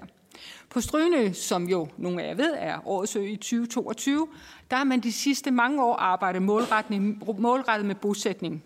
Når potentielle tilflyttere øh, henvender sig til Strynø øh, bosætningsgruppe, tager et par personer den første samtale og kigger på boliger, og efterfølgende kobles de potentielle tilflyttere med strynboer, der i anførselstegn ligner dem selv, børnefamilien med Strynø børnefamilien, iværksætteren med en, der selv har startet virksomhed på Strynø osv. Det giver, mål, det giver mulighed for målrettet kommunikation om de emner, der optager lige præcis de tilflytter, samtidig med at de der generelle oplysninger om, hvordan det er at bo og leve på en lille ø, og hvordan det fungerer med færgen og gode råd om huslån osv., selvfølgelig også finder vej ind i sådan en samtale. Og det har vist sig at have rigtig stor effekt, for at flytte ud på en ø er et stort spring for langt de fleste familier, og det giver rigtig stor tryghed for de tilflyttere, der står klar til at flytte, at møde andre, de kan sammenligne sig med. Strønbo modtagefamilien fortsætter så med at være bindeled til den tilflyttede familie, følger den til den første fællesspisning og så sørger for, at familien kan få en tryg og god start på øen. På Fejø, der har man en kvinde, som frivillig arbejder som lokal boligformidler. Står man over for at skulle sælge sit hus ja, og vil være med til at sikre Fejøs fortsatte udvikling ved at sælge sin børnefamilie, ja, så kan man henvende sig til boligformidler Connie. Når interesserede børnefamilier henvender sig til øen, så bliver man henvist til Connie, der tager en snak med dem, finder ud af, hvad de kunne tænke sig, og så stopper hun ellers den lille familie ind i sin bil og kører på sightseeing på Fejø. Her viser man så de hus frem, der kunne, komme, der kunne passe til den potentielle tilflytters behov, og ofte sælges huse dermed privat, uden at være kommet til salg hos ejendomsmaleren. På den måde sikrer man jo så på Fejø, at børnefamilier faktisk får mulighed for at købe huse til at bo i hele året, frem for at husene bliver solgt til fleksboliger. På Anholdt øh, har man på femte år tilbudt prøvefamilier til, prøveboliger til familier, som har lyst til at opleve det fantastiske liv, man kan leve på Anholdt. Anholdt er jo som bekendt Danmarks mest isolerede ø med en sejltid på cirka 3 timer, og med argumenter som, at alle kender alle, også børnene, at skolen er lille, men med høj faglig kvalitet, der er korte afstande og få biler, så skolevejen er tryg, og at børnene allerede fra børnehavealderen har stor frihed, der prøver man at sælge tilbud om at bo på Anhold. Det er den der med, vi redder dig fra byen. Prøveboligerne er gratis ud over betaling for forbrug, og man kan prøve at bo på anhold fra to til fire måneder om vinteren, vel at mærke, hvor der er fred og ro, og til at man kan få en idé om, hvorvidt ø er noget for en. Børnene kan gå i skole, og alle kan deltage i det omfangsrige foreningsliv. På Anholdt har man gjort det, at man har lånt forskellige fritidsboliger i Anholdt, Anholdt by, som står tomme om vinteren, og bruger dem som prøveboliger. Og også på Mandø og Indelave arbejder med tilflytterboliger på Manø har man lavet en tilflytterbolig i forbindelse med renovering af brusen, og man skal nu i gang med at skaffe folk, der vil prøve ølivet af. På lave fik man, da skolen lukkede, af Horsens Kommune stillede en gammel lærerbolig til, på skolen til rådighed som tilflytterbolig. Så der er faktisk flere øer, der er i gang med at gøre sig erfaringer med folk, der starter deres øliv i en tilflytterbolig. Og der er ingen tvivl om, at skal man have succes med tilflytnings, nej, bosætningsarbejdet på de små øer, så sker det allerbedst med en håndholdt indsats, og det er det, der er lokale, det, og det, at der er lokale frivillige, giver bosætningsindsatsen en ekstra styrke. Synlighed, de positive brands og den gode historie, hvor det nære og fællesskabet er i fokus, skal ud over rampen, og man kan ikke tillade sig at slappe af et øjeblik, når man arbejder med bosætning på de små øer. Men der er jo det, at frivillige bosætningsambassadører også kører træt, også fordi det er jo ikke det eneste sted, de er frivillige. Og derfor skal der måske være en eller anden form for facilitator i form af en økonsulent, som kan hjælpe og støtte op omkring det frivillige arbejde på øerne, og dermed også hjælpe bosætningsgruppen. Men som nævnt, så spurgte vi jo også folk ad i bosætningsundersøgelsen, hvorfor de var fraflyttet øen igen. Og her var svaret primært tre ting. Ja, det havde faktisk ikke været muligt at finde en egnet bolig. De havde ikke fået realiseret drømmen om egen virksomhed, eller de havde fået job et andet sted. Og det leder mig jo så hen til det, jeg faktisk startede med, nemlig at få et succesfuldt bosætningsarbejde og dermed nye tilflytter er betinget af det, at der er boliger at få. Og mange af de udfordringer, som jeg selv nævner, er selvfølgelig også nogle, vi kender på de små øer. Men det, der er den rigtige udfordring, det er, at det er svært at købe et hus, og det er svært at finde en lejebolig. På Anholdt og på delvis også lave har man måttet sande, at når perioden i tilflytterboligen var overstået, ja, så var det faktisk svært for, de, for dem, der gerne ville bo, der fortsat at finde et sted at, at, at være. På andre øer har fleksboligordningen manglende mulighed for at bygge boliger, de ugennemskuelige regler omkring bopælspligt og kommunernes manglende opfølging på blandt andet bopælspligten også begrænset udbuddet af helårsboliger. Fleksboliger kan være godt for nogen, for det giver i langt de fleste tilfælde en mere vedligeholdt boligmasse og aktive seniorer, der har råd til to boliger, men det skruer også boligpriserne op, og dermed har det unge par med børn til skolen måske ikke råd til at købe et hus på øen. Vi er rigtig glade for, at der nu i to omgange er afsat pulje, der giver mulighed for tilskud til bygning af almen boliger på øerne. Desværre er vi jo nok ikke helt i mål endnu. Senest har Orø fået at vide, at Vestjyllands boligselskab alligevel ikke vil bygge de seks boliger på Orø, som man altid havde fået tilskud til puljen fra, på grund af, at man ikke kan bygge inden for det pågældende maksimumbeløb. Og Orø har trods alt to færger, hvor den korteste tid tager fem, hvor den korteste tager fem minutter, og hvad skal Anholdt så ikke gøre? De har tre timer sejlads, og her er det rigtig dyrt at bygge. Men ud over ledige boliger kan vi også se af svarene fra bosætningsundersøgelsen, at det er væsentligt, at den basale service er i orden. At man kan regne med, at børnepasning og skole er der, at man kan blive passet som ældre, at færgen er hyppig og sejler regelmæssigt, og at besparelse, besparelser og forringelser i serviceniveauet ikke hele tiden er til debat.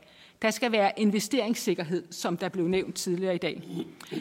Men tak for muligheden for at sige noget. Vi knokler for at holde liv på vores øer, også på bosætningsområder. Vi har nogle gode initiativer, der viser vejen, men vi har også brug for hjælp, og det håber jeg, at mit indlæg har afspejlet.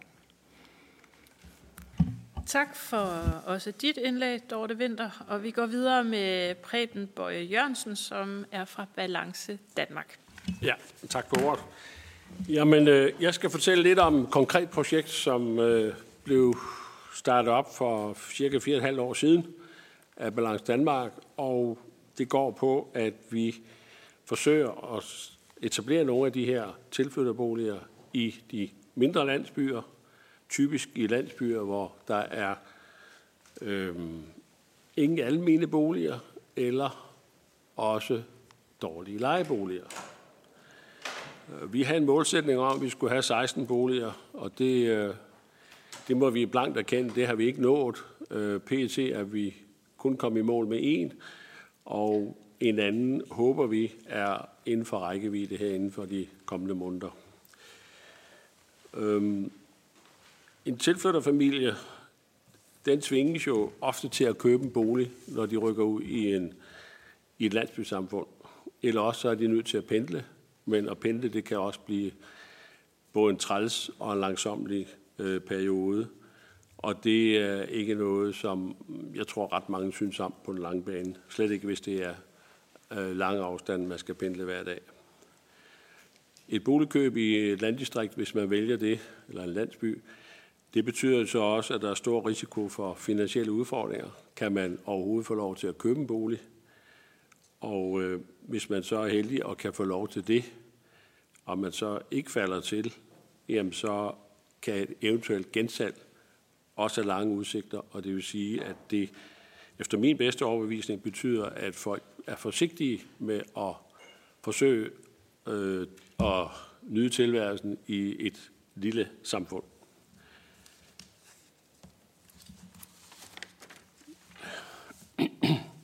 Og så, som jeg var inde på tidligere, da ministeren var her, så har vi jo desværre også fået en energikris. Og det vil sige, som verden ser ud lige nu, jamen så er det vores vurdering, at landsbyerne og landdistrikterne de står over for nogle nye udfordringer, i og med, at de har meget, meget svært ved at komme på kollektiv øh, varmeforsyning i mange områder, og derfor bliver det så også en udskiftning til, til varmepumper. Men det er i hvert fald ikke noget, som, som fremmer bosætningen i de, i de små samfund. Og der mener vi jo, at tilflytterboligen, som også har været nævnt flere gange, kan være et godt bidrag til at, afhjælpe nogle af de her udfordringer, og dermed også fremme interessen for at bosætte sig i en mindre landsby. Øh, som jeg også nævnte før, så har vi øh, et eksempel på en landsby, som egentlig gerne vil udvikle sig, men hvor man mangler lejeboliger, gode lejeboliger. Man har ejerboliger, som typisk er opvarmet med gas, og man mangler også den offentlige transport, og det betyder jo, at det er svært som familie at bosætte sig i en sådan landsby. Og det var, som jeg nævnte før, en landsby, der ligger i Vejen Kommune med ca. 400 indbyggere. Øh, den målgruppe, vi øh, kigger på, vi skal vist lige en gang mere her. Kom der.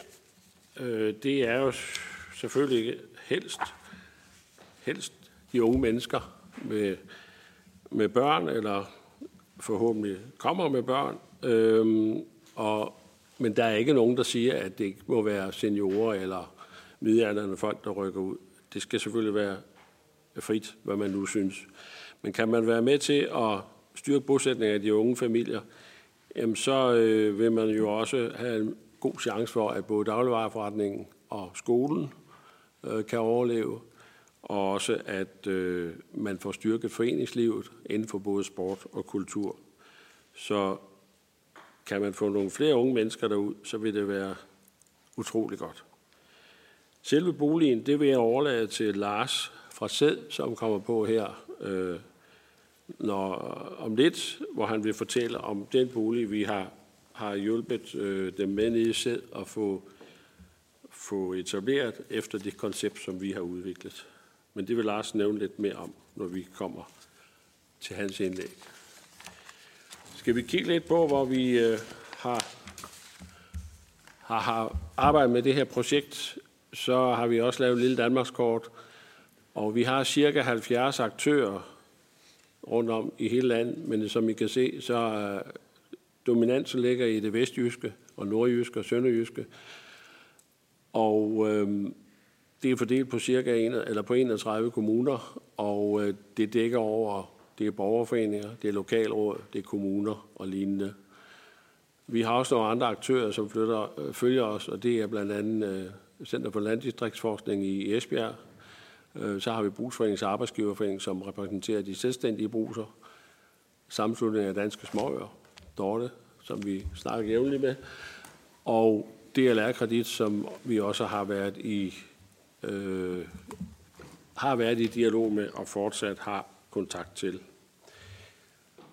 Og den første tilflytterbolig, den blev indvidet i Sæd, som I kan se her. Det er den, Lars fortæller om lidt senere, for øh, ja, halvandet års tid siden og der har været en, en, en god efterspørgsel og stor interesse.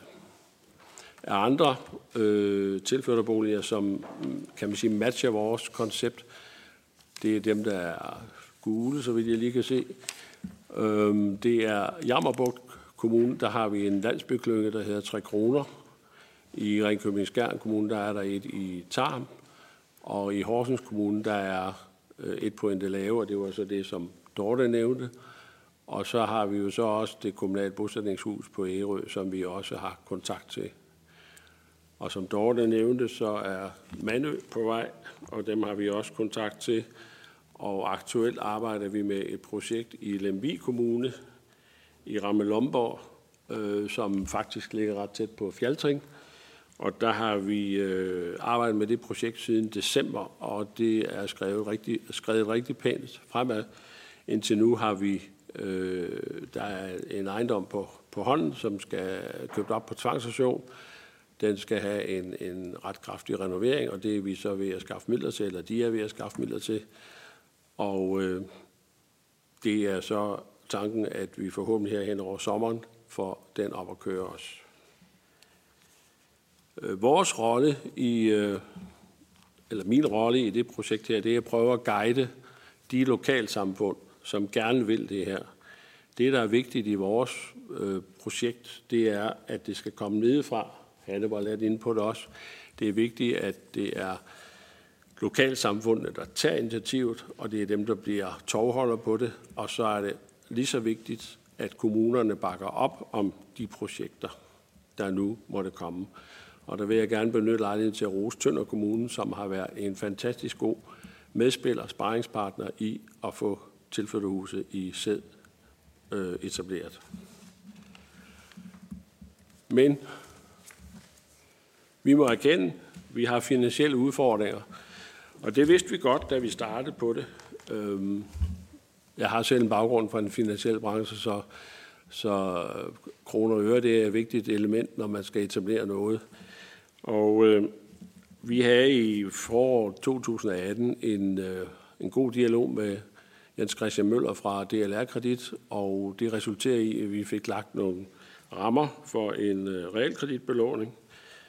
Men da vi så skulle øh, omsætte det til praksis i, øh, i, sæd, i sin tid, der viste det sig, at det kunne ikke lade sig gøre. Samspil mellem øh, DLR-kredit og de lokale pengeinstitutter, hvilket var en, øh, en betingelse, det viste sig, at det ikke rigtig kunne fungere. Vi har også prøvet flere andre muligheder. Vi har været i gang med øh, flere realkreditinstitutter. Vi har været i gang med flere pengeinstitutter. Og bortset fra et enkelt lokalt pengeinstitut, så har vi stort set øh, mødt et, et nej tak alle steder.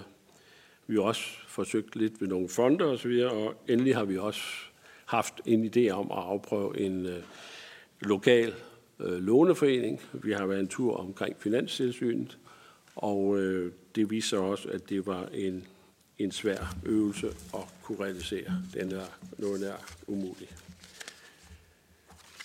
Ja. Øhm.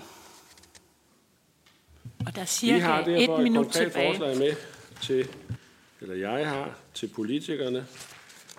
Der er cirka så... et minut tilbage, vil jeg bare lige gøre opmærksom på. Så Måske. du skal nok til at komme ja. omkring en afsluttende pointe. Det må jeg ikke komme med nu, siger du? Jo, du må godt komme med en afsluttende pointe, men det skal også være en afsluttende. Nå, okay, ja, ja. Men øh, vi foreslår, at man laver en, en fondsmodel, sådan at der kan tilføres nogle penge til at etablere tilflytterboliger.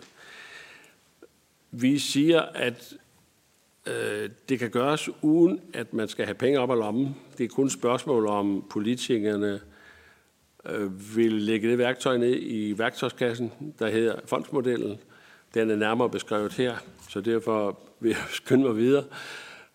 Og jeg vil så lige springe det her eksempel på finansiering over. Her kan I se, hvordan det er skruet sammen. Det bliver... Øh, fondsmodellen vil være det bærende element i det, men det vil stadigvæk være lokalsamfundet, som øh, skal gennemføre projektet. Vi har et øh, konkret lov, øh, ønske her.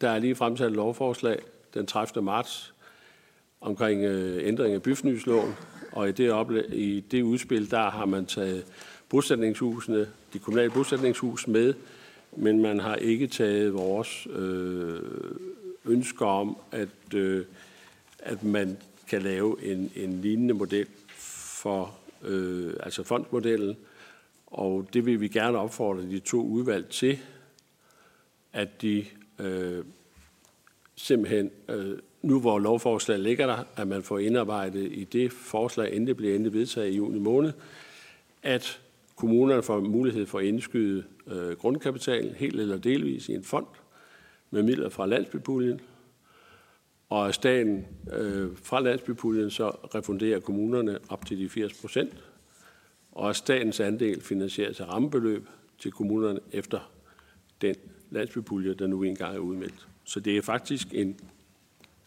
kun et, et ekstra stykke værktøj, som vi synes, kommunerne kunne få glæde af, og så tror vi, der er en chance for, at det kunne, kunne øh, øh, sætte skub i det projekt her. Tak på ordet. Tak til dig også, og vi går videre med oplæg fra Allan Kro Filtenborg, som er kommunaldirektør i Ærø Kommune, og også Lars Thomsen, som øh, står for tilflytterhus i Tønder Kommune. Tak for det, og tak for ordet. Tak fordi vi må være med her fra Ærø. Øhm, du kan egentlig godt lave et skift til den næste side. Altså, den her, den her graf, den viser sådan set, at det går faktisk rigtig godt med tilflytningen til Ærø. Vi har i de senere år øh, haft større tilflytning, end der er fraflytning. Øhm, og det, er, det ser vi faktisk en, en rigtig positiv udvikling i øjeblikket. Vi kan godt mærke, at både coronaen og andre ting har gjort, at øh, flere vælger øh, øerne til, og det oplever vi også, og det er vi meget taknemmelige for. Du kan godt lave et skift. Hvad er det så, der gør, at man vælger at, at flytte til Ærø? Jamen det er, at vi er, øh, det er et andet, andet tilbud, vi kan tilbyde, end man kan i storbyerne. Vi kommer hinanden ved. Der er faktisk hilsepligt, når man møder hinanden på gaden, også dem, man ikke kender. Øh, vi er meget ambitiøse, også på den grønne dagsorden, og det er også mange, der vælger Ærø til øh, og har en, øh, en grøn, øh, nogle grønne tanker. Øh, vi er stærke i forhold til kultur og fritidsliv. Vi øh, har nogle rigtig gode velfærdsydelser, sådan så at øh, man trygt og sikkert kan komme ned i børnehaven, og man trygt og sikkert kan komme i skole. Og faktisk fra en meget lav alder, der går man selv i skole øh, uden mor og far. Øh, det kan man gøre på Ærø. Vi har ingen kriminalitet. Øh, vi har en meget velfungerende infrastruktur øh, med ikke mere, mindre end øh, fire færgeforbindelser, øh, og det har vi faktisk stor glæde af, så man kan komme hurtigt til og fra øen på forskellige vis. Og så er det altafgørende, det er sådan set det gode liv. Øh, den ro og natur, som Dorte tidligere har fortalt om, den er også på Ærø, og det er der rigtig mange, der vælger til. Øh, du må godt lave et skift. Hvad er det så, vi gør? Øh, vi, vi bruger rigtig mange kræfter på, på bosætningsopgaven. Øh, vi har ansat to, der arbejder som bosætningskonsulenter og hjælper på forskellige vis i forhold til dem, som vælger Ærø til og flytte til Ærø. Øhm, det er både øh, noget om at brande Ærø, men det er også at tage rigtig godt imod dem, der kommer, og hjælpe dem godt i gang, sådan så man får en god hverdag på Ærø. Øhm, så øh, er det anden del af det, der er sådan set to dele, når man skal flytte øh, ud, øh, at flytte til Ærø, der er vigtige. Det ene det er, at man får et sted at bo, men det er lige så vigtigt, at man har et job, eller kan skabe en virksomhed. Så vi bruger rigtig mange kræfter på øh, erhvervsindsatser, sådan så at vi har øh, fokus på at skabe job på Ærø. Det er både inden for den maritime sektor, men det er også i forhold til turisme, og ikke mindst også bryllupsturisme, som nogle af jer har hørt om tidligere. Øhm, den anden, det andet ben, det er boliger, og vi mangler boliger, og gør rigtig meget for at få flere boliger på Ærø. Og vi har faktisk 48 nye lejeboliger på vej til Ærø, sådan så man kan vælge Ærø til, og det ikke er boligmangel, der skal være afgørende.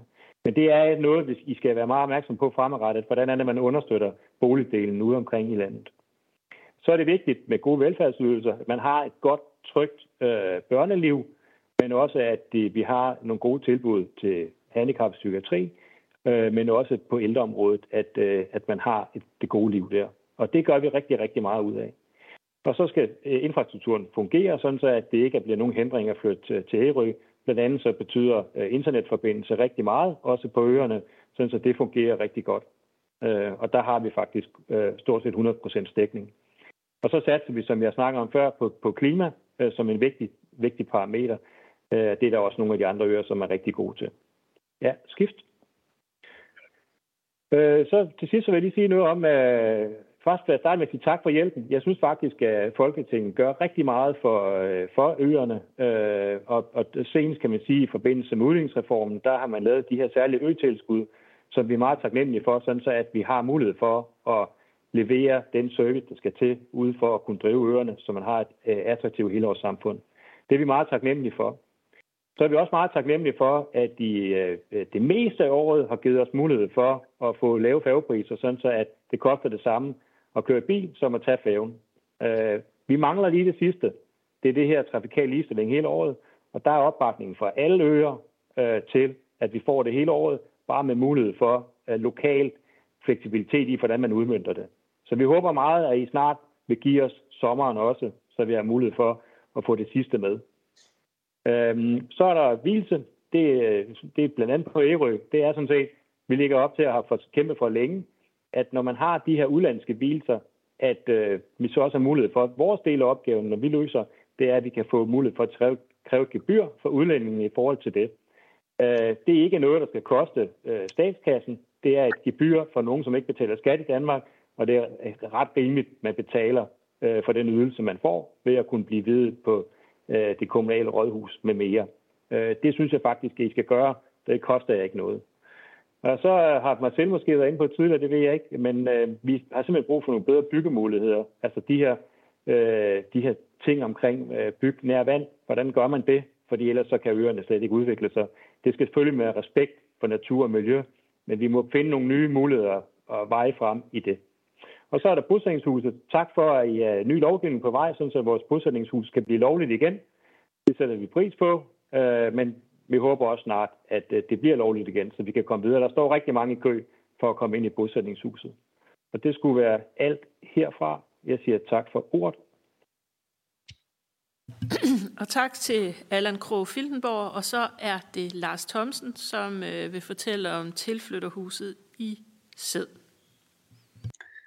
Ja, tak for ordet. Jeg er med på online-forbindelse her på Teams, og Linda hun øh, skifter for mig. Øh, lige kort først om vores tilflytterhus. Det har været en kæmpe succes. Og når I øh, hører, at det er en kæmpe succes, så er det blandt andet fordi, at øh, vi har haft tre familier boende i løbet af de sidste halvanden år, og der er 100% øh, bosætning i området, efter man har forladt huset. Så det i sig selv er en god historie. Øh, vi var i gang i 2020 med at øh, kigge på forskellige muligheder, og vi landede ved det hus, I kan se øverst på den her slide, der er nummer et. Du må gerne skifte, Linda. Det jeg lige vil komme ind omkring øh, kort her, det er øh, lidt om vores udfordringer med at få tilflytterhuset i, i, i gang. Vi vil fortælle lidt om økonomien, som Preben Borg Jensen også sagde, så Jørgensen sagde, så er det økonomien, der tit spænder ben for den her mulighed. Og så lidt om, hvad tilflytterne har sagt til os, og vores læringer af processen. Du må gerne skifte, Linda. Når man kigger på tilflytterhuset i Sæd, så øh, kigger man på en ejendom fra 1910, og øh, den er på 145 kvadratmeter. Der er plads til en familie til 5-6 personer, og man kan leje den i 6-12 måneder. Vi stod med den kæmpe udfordring, at øh, hvordan skal man finansiere sådan en ejendom, når man er et anpartsselskab? Vi skød øh, cirka 100.000 ind. Vi var 16 andelshaver fra byen og lokalområdet, og øh, vi manglede så de sidste øh, midler til at, at kunne komme i mål. Øh, det løste vi så ved, at øh, vi har seks øh, store vindmøller i baghaven. Nogle synes ikke, det er særlig rart, men de giver altså nogle muligheder, når man øh, kigger ud i fremtiden. Fordi vi fik et afkast på cirka 2 millioner kroner til lokalrådet, og vi lånte øh, penge fra lokalrådets øh, pengetank til at kunne finansiere boligen. Det i sig selv øh, gjorde, at vi kunne få en rente på 3% i stedet for den tilbudte rente, vi fik fra et lokalt pengeinstitut på 6%. Markedsrenten på daværende tidspunkt var kun 0,5%. Øh, så det med vindmøller i baghaven kan godt være en god øh, måde at, at hjælpe landsbyer på vej på, og det er jo også noget, der er meget ind i øjeblikket, som Folketinget øh, kigger på. Vi var ikke kommet i mål, øh, uden at vi havde haft et samarbejde med Balance Danmark og Tønder Kommune. Og som Preben Bøje siger, så var der et fantastisk godt samarbejde. Øh, når boligen den er fra 1910, så giver det mulighed for, at man kan bruge nedrivningspuljen omvendt til at opbygge og ved hjælp af jurister fra øh, Balance Danmark og Tønder Kommune, så kom vi i mål med at få lavet en tilskudsordning på øh, lidt over 200.000, som hjælper os på vej. Og du må gerne skifte, Linda, til næste. Øhm, fordi så kan I se, hvordan økonomien ligesom ser ud i, øh, i tilflytterhuset. Herude på landet, der koster ejendommen ikke så meget. Vi købte øh, den her ejendom for 450.000, og vi havde 102.000, øh, som vi havde i egenkapital via vores øh, APS. Og med de 217.000 skulle vi have finansieret ca. 350.000. Og det var der ikke nogen kreditforeninger, der ville hjælpe os med, og derfor var det rigtig vigtigt, at vi havde en anden mulighed, og det blev så vores øh, vindmøllepenge. De har så givet et afkast til lokalrådet på 14.000 sidste år, så det er en win-win situation for begge parter. Øh, hvis vi kigger på, øh, hvordan vi så ellers kom i mål med tilflytterhuset, så brugte vi øh, noget, der ligner øh, 1300 frivillige timer blandt de her 16 andelshaver. Og vi havde masser af møder med, med håndværkere osv. for at komme i mål med at øh, øh, få enderne til at hænge sammen. Øh, vi satte så det første hus øh, på en platform, øh, som øh, vi jo alle kender, Facebook, øh, og den øh, gav os i første omgang kontakt til en tysk familie, som flyttede ind, og de blev i huset et helt år, øh, altså maksimumsperioden, og det landede på, at de øh, efter det år flyttede til Ravsted, som er kun 20 km herfra. De blev ikke i lokalområdet, men der var heller ikke lige det hus til dem, som de gerne ville have. Den næste familie var et tysk lærerpar, øh, som øh, flyttede til, og de blev her kun i 6 måneder, fordi at de valgte at flytte til Tønder og købte et hus der, og bosiddende der, og har også bidraget til tilflytningen. Vores nye borgere, de startede så her den første i tredje, og du må godt skifte, Linda. Øh, det er øh, to unge mennesker fra Aarhus, som lige er flyttet ind her den første i tredje. Og de har øh, øh, valgt at flytte til egnen, fordi at den ene kommer fra Sønderjylland i forvejen. Og de så det som en fantastisk mulighed, øh, at de kunne få ro til at finde den ejendom eller det hus, som de gerne vil bosætte sig i. Og de har som sagt kun lige været her i en måneds tid, men øh, de er rigtig godt tilfredse med at være her. Og hvis vi lige skifter til næste slide, så kan I se de to unge mennesker der. Det er Janni og Niels Jørgen. Øh, de var en ud af ni konkrete henvendelser på vores tilflytterhus.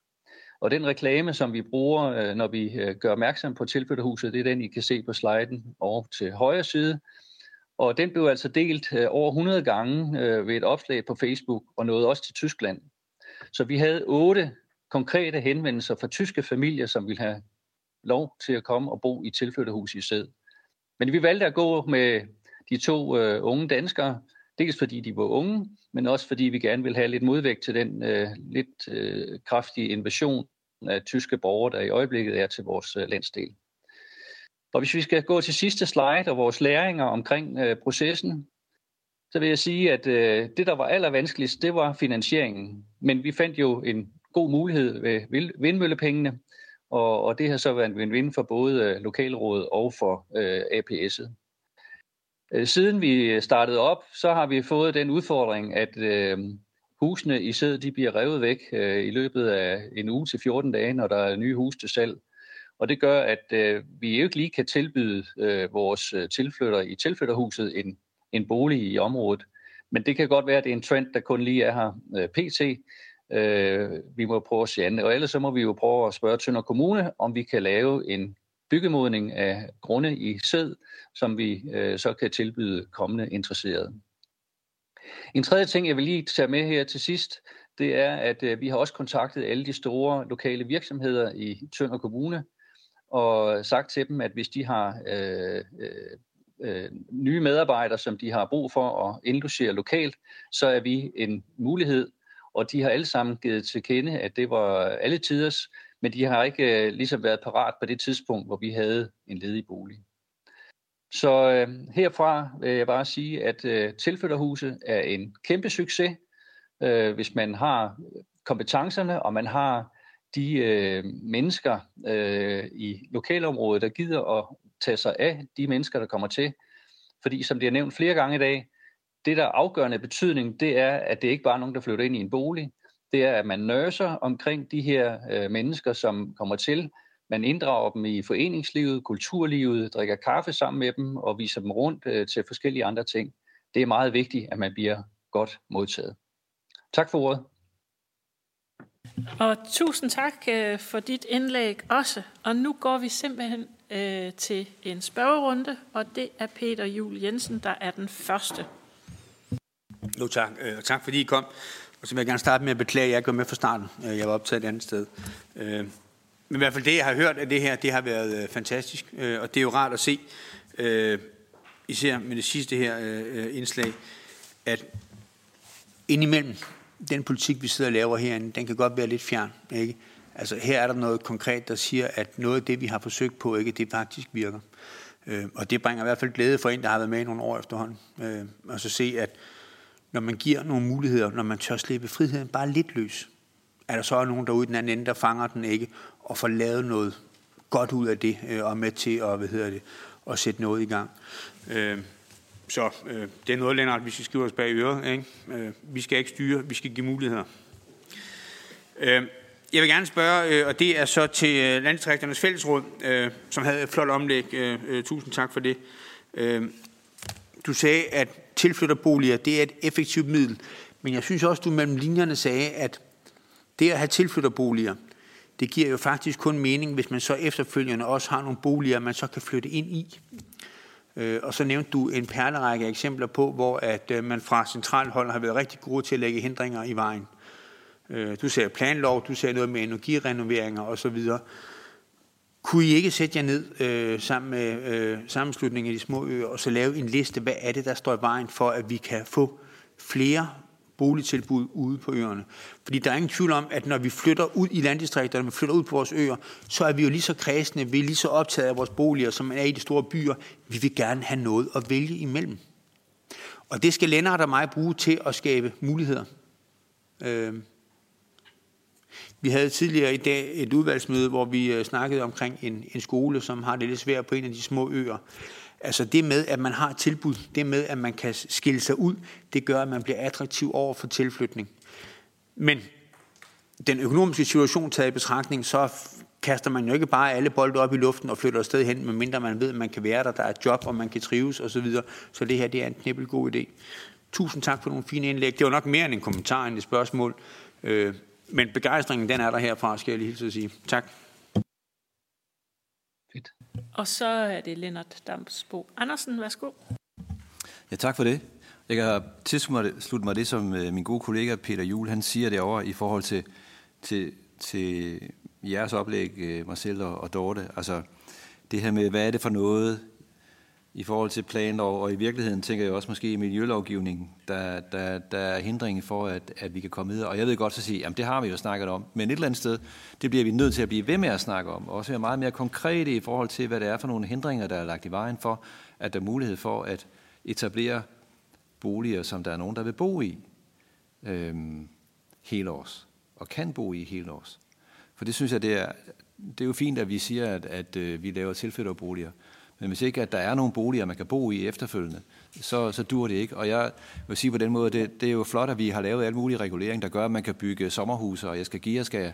Men det hjælper jo ikke noget derude, hvis ikke at der er nogen helårsboliger, fordi så er der ikke noget, kan man sige, rigtigt liv at være turist i heller, hvis det, når det endelig kommer an på det.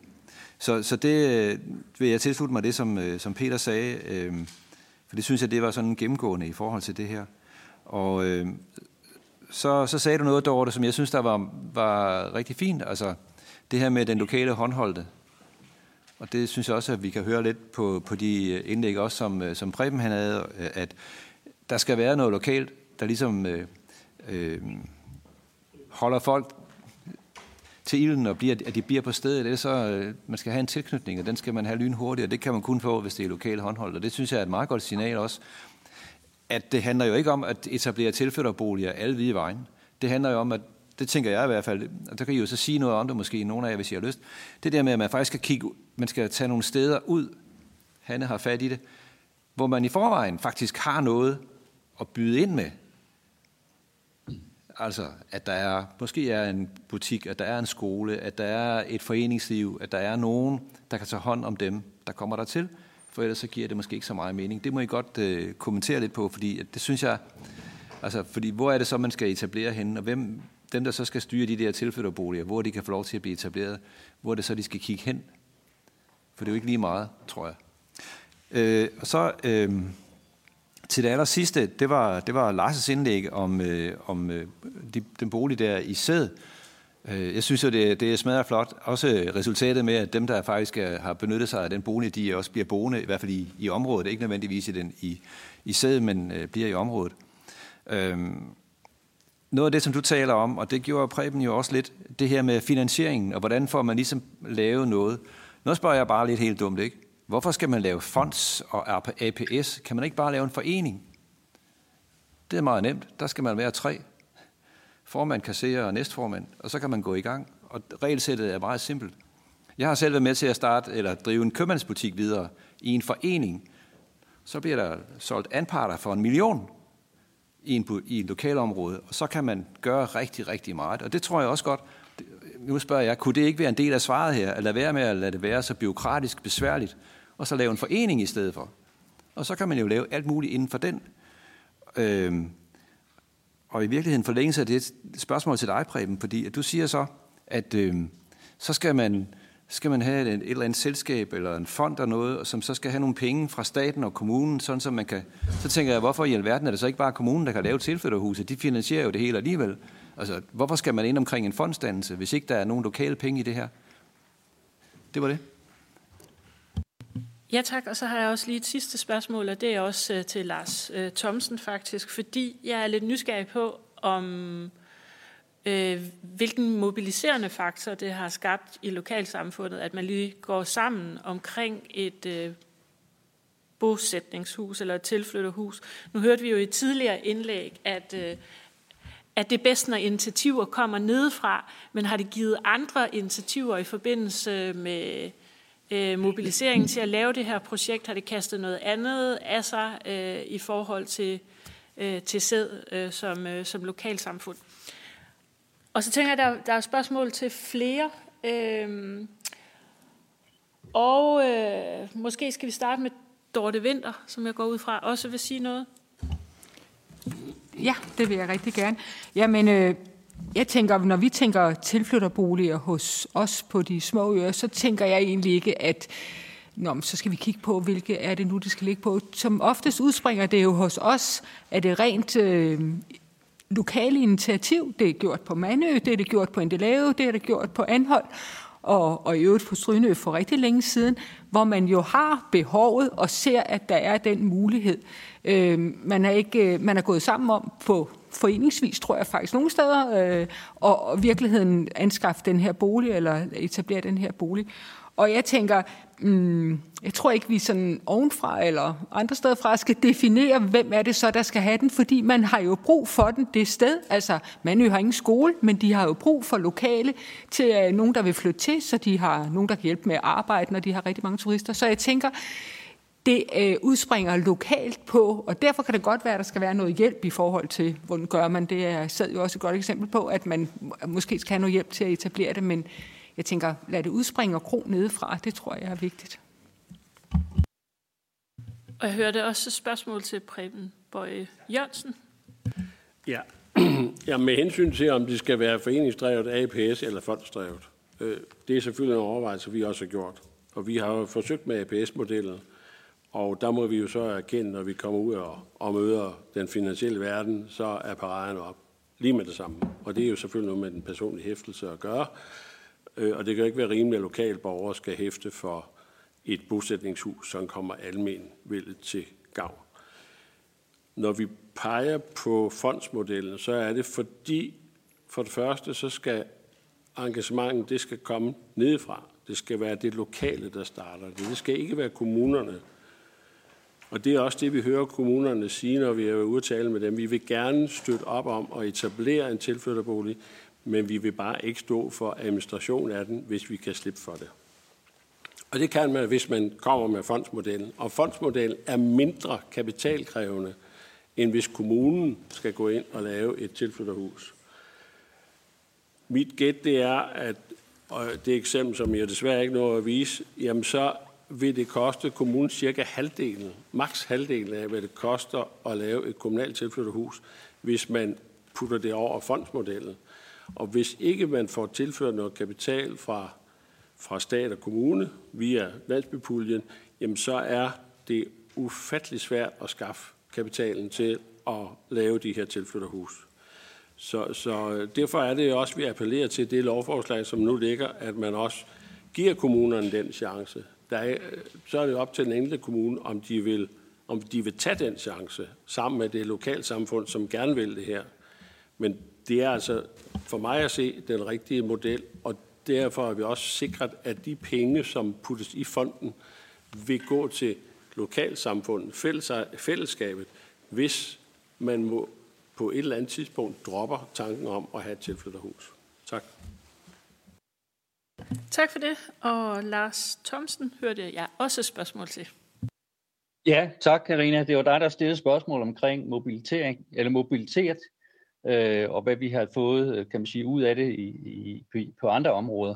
Hvis man kigger på, at vi er 16 andelshavere i sæd, så udgør vi 8% af lokalbefolkningen. Det svarer til, at i København, hvis man kunne gå sammen om at lave noget, så var det 80.000 mennesker, der skulle finde sammen. Så det i sig selv gør jo, at, at øh, vi har fundet sammen i et fællesskab, og det øh, giver så også udslag i, at når der bliver lavet andre aktiviteter i byen, så er vi stort set med altid. Nu har SÆD lavet en udviklingsplan for fem år siden øh, og sat en masse initiativer i gang, blandt andet på baggrund af de vindmøllepenge, vi, vi fik i 2018. Og det har altså gjort, at Sæd Landsby er blevet et sted, som bliver omtalt i meget positive vendinger i andre sammenhænge.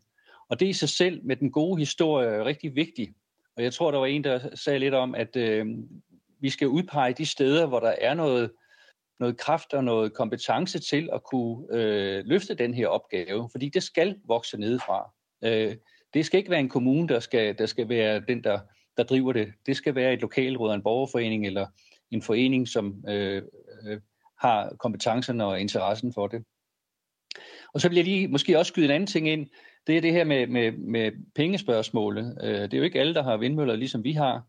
Øh, I Tønder Kommune, der har man været rigtig dygtig til at hjælpe efterskolerne med at stille kommunegarantier, når de skulle lave udvikling og, og udvidelser. Nogle gange helt op til 10 millioner kroner i garanti. Kunne man forestille sig, at kommuner kunne give garanti for din, øh, det beløb, som man eventuelt skulle øh, sikre sig ved en kreditforening, så var der måske også en mulighed for, at man kunne komme i mål. Det var mit indspark til det. Super. Jeg ved ikke, om der er andre oplægsholdere, som øh, havde noget til de spørgsmål, der blev stillet. Ellers så er der i hvert fald spørgsmål fra øh, Peter Jul Jensen, men øh, jeg kan se, at Marcel også føler sig kaldet til at svare på nogle af de spørgsmål, der er blevet stillet. Så hvis vi nu tager dig først, så tager vi Peters spørgsmål bagefter. Ja, altså det var ganske kort. Øh, jeg hører en opfordring til at systematisere nogle af de punkter, jeg er kommet med øh, fra Landdistrikternes Fællesråd og, og vende tilbage med dem, og det gør vi selvfølgelig. Så tak for det. Tak for det. Og Helle? Nørgaard? Tak. Øh, jo, jeg vil sige, at øh, jeg, min erfaring på mange, mange års øh, arbejde på det her felt, så er det, at, øh, at der er imponerende mange lokale samfund, eller stærke lokale øh, samfund øh, rundt omkring i landet. Så, så det skal selvfølgelig være drevet derfra, og det giver sig selv. Men hvis man kan få kommunen med som medspiller, så tænker jeg også, at det er, er en rigtig god ting, at, øh, at man kan arbejde i fælles flok.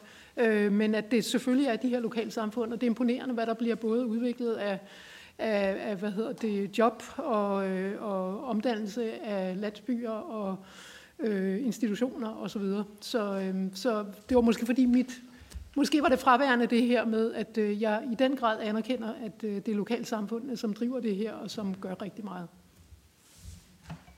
Tak for den bemærkning. Peter Jul Jensen får lov at stille det sidste Jamen, spørgsmål, og så tror jeg, vi skal have en pause. Lidt inspireret af Helle. Altså, du er fuldstændig ret, ikke? Altså, der er så stor forskellighed. Der er så mange forskellige måder at gøre tingene på. Øh, øh, det synes jeg også, vi har hørt, at der er ikke to øh, øh, løsninger, der er en, så det skal der heller ikke være. Så med det en mente, skulle vi så ikke bede øh, Preben om at lægge hans forslag øh, op, og så kan vi via udvalget stille et øh, spørgsmål øh, og henlede ministerens opmærksomhed på, at der ligger faktisk en konkret model. Det kan vi jo godt stille som udvalgsspørgsmål og bede om ministeren kom kommentar på, men også høre, om det kan blive indarbejdet i det eksisterende lovarbejde, der allerede findes. Og så måske også tage tanken med omkring en kommunegaranti, der er ikke to landdistrikter, der er ens. Der er ikke to lokalforeninger, der vil løse det her på samme måde. Vi skal give muligheder. Altså lad os dog sprøjte det ministerium til med gode løsninger. Øh, Kan vi gøre det? Øh, Preben, hvis du lige går op, når vi, inden du går hjem til Linda med dit forslag, ikke? og så sørger vi for, at vi udvalger udvalget og stille det som et, et udvalgsspørgsmål, en kommentar, en god idé til, hvordan vi kan forbedre en igangværende lovproces, og måske også de skriver to ord omkring en, øh, en kommunegaranti til det her, eller efterskoler. Det kan vi sagtens gøre. Øh, Allan Krog Filtenborg øh, vil også gerne sige noget. Værsgo, Allan. Jamen det er bare, jeg synes, det er rigtig fint, de her drøftelser om tilflytterhus og bosætningshus, og det skal vi selvfølgelig gøre noget for. Men det er bare vigtigt også at vide, at hvis vi virkelig for alvor skal give tilflytning ud i landet, så er det også at kigge mere bredt i forhold til boliger, at man skal have fokus på. Som også nogle af jer har sagt, hvad skal man efter man har boet i bosætningshuset? Hvad skal man så der? Så det, det er vigtigt, at I understøtter de her muligheder for at få øh, flere boliger ud i landet. Og der er noget af det, I har gjort, det er faktisk den her pulje, der er givet, givet til at have almene, støtte til almene boliger ude på øerne. Det, det, det må I meget gerne kigge ind i igen, fordi det er noget af det, der kan gavne os. Fordi det er svært for det private marked at komme ud til os. Men der, der kan I faktisk gøre en forskel. Fordi det, det er fint med tre familier om året eller et eller andet i et, et bosætningshus, men vi skulle meget gerne have en større volumen, hvis vi skal have en god øh, udvikling. Og det er boliger generelt. Der kan I støtte igennem almene boliger. Ja. Det tror jeg er modtaget her. Øh, og nu tænker jeg, at vi tager en pause i 10 minutter, hvorefter vi fortsætter. Tak.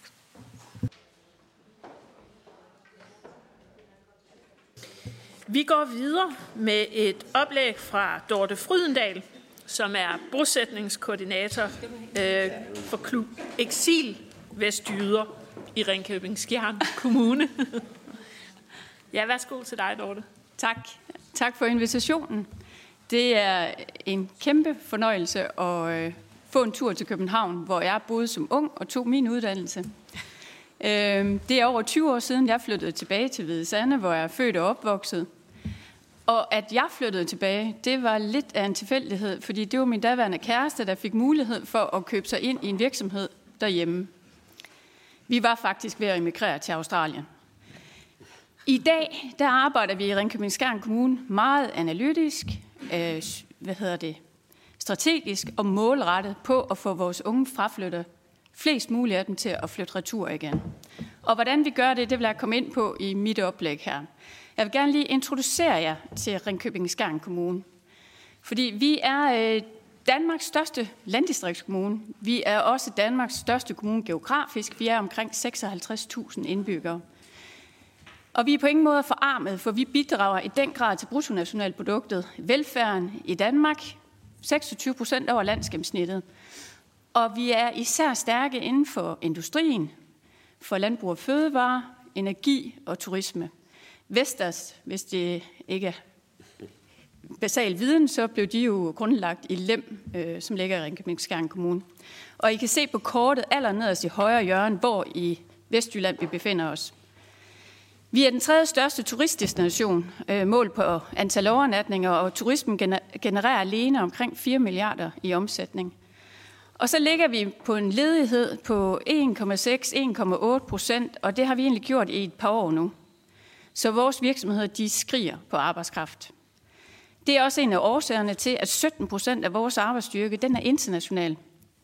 Vi er dybt afhængige af, af international arbejdskraft. Og det går egentlig godt. Vi får flere og flere tilflytter. Øhm, vi har faktisk rigtig godt fat i børnefamilier og i internationale tilflytter, som vi også arbejder meget målrettet med. Men vores nettoflytte øh, tilflytning, den er negativ. Og det er den, fordi størstedelen af vores unge mennesker, de flytter fra kommunen for at få en videregående uddannelse. Og det er en af grundene til, at vi har etableret det, vi kalder Klub Exil Vestjyder. Og Klub Exil Vestjyder, det er en uformel klub øh, for de 20-35-årige, som flytter fra kommunen, typisk for at tage en videregående uddannelse. Og formålet med klubben, det er simpelthen, at vi vil holde kontakten til de unge mennesker, når de flytter fra. Og det gør vi typisk ved at lave nogle events i de største studiebyer. Øh, de her events, der er vi typisk mellem 75 og 320 personer. Vi øh, fortæller til de her events, hvad der sker i kommunen, af alle de positive historier selvfølgelig. Vi gør opmærksom på, hvilke job- og karrieremuligheder der er. Og så inviterer vi dem faktisk også hjem på hjemmebane til større events. Når de her unge mennesker de melder sig ind i Klub Exil Vestjyder, så oplyser de studieretning og hvilket årstal de forventer at have færdiggjort deres studie. Det gør, at vi kan kommunikere direkte med dem, vi kan sende relevante og målrettede stillingsopslag til dem. Og det gør vi simpelthen på ugelig basis. Fordi vi har erfaret gennem de her sidste seks år, vi har arbejdet med Klub Exil Vestøder, at de unge mennesker, de ved simpelthen alt for lidt om øh, øh kommunens øh, virksomheder, hvad de har af job- og karrieremuligheder. Så har vi også tilknyttet en matchmaker. Skal jeg bare tale videre ud over det her? Ja. Det er ikke Okay.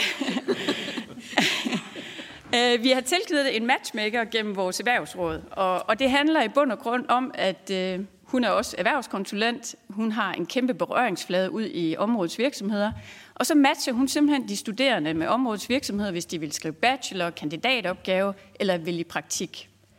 Vi tilbyder dem også, at i det øjeblik, at de har lyst til at flytte retur, så kan de få deres CV uploadet og sendt ud til over 700 lokale virksomheder.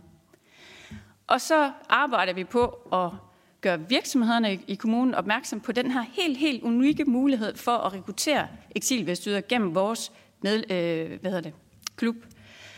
Øh, de har også mulighed for at deltage i vores events. Øh, vi har typisk til jul afholdt en øh, speed dating arrangement, fordi de unge jo som regel er hjemme hos familien og fejrer julen.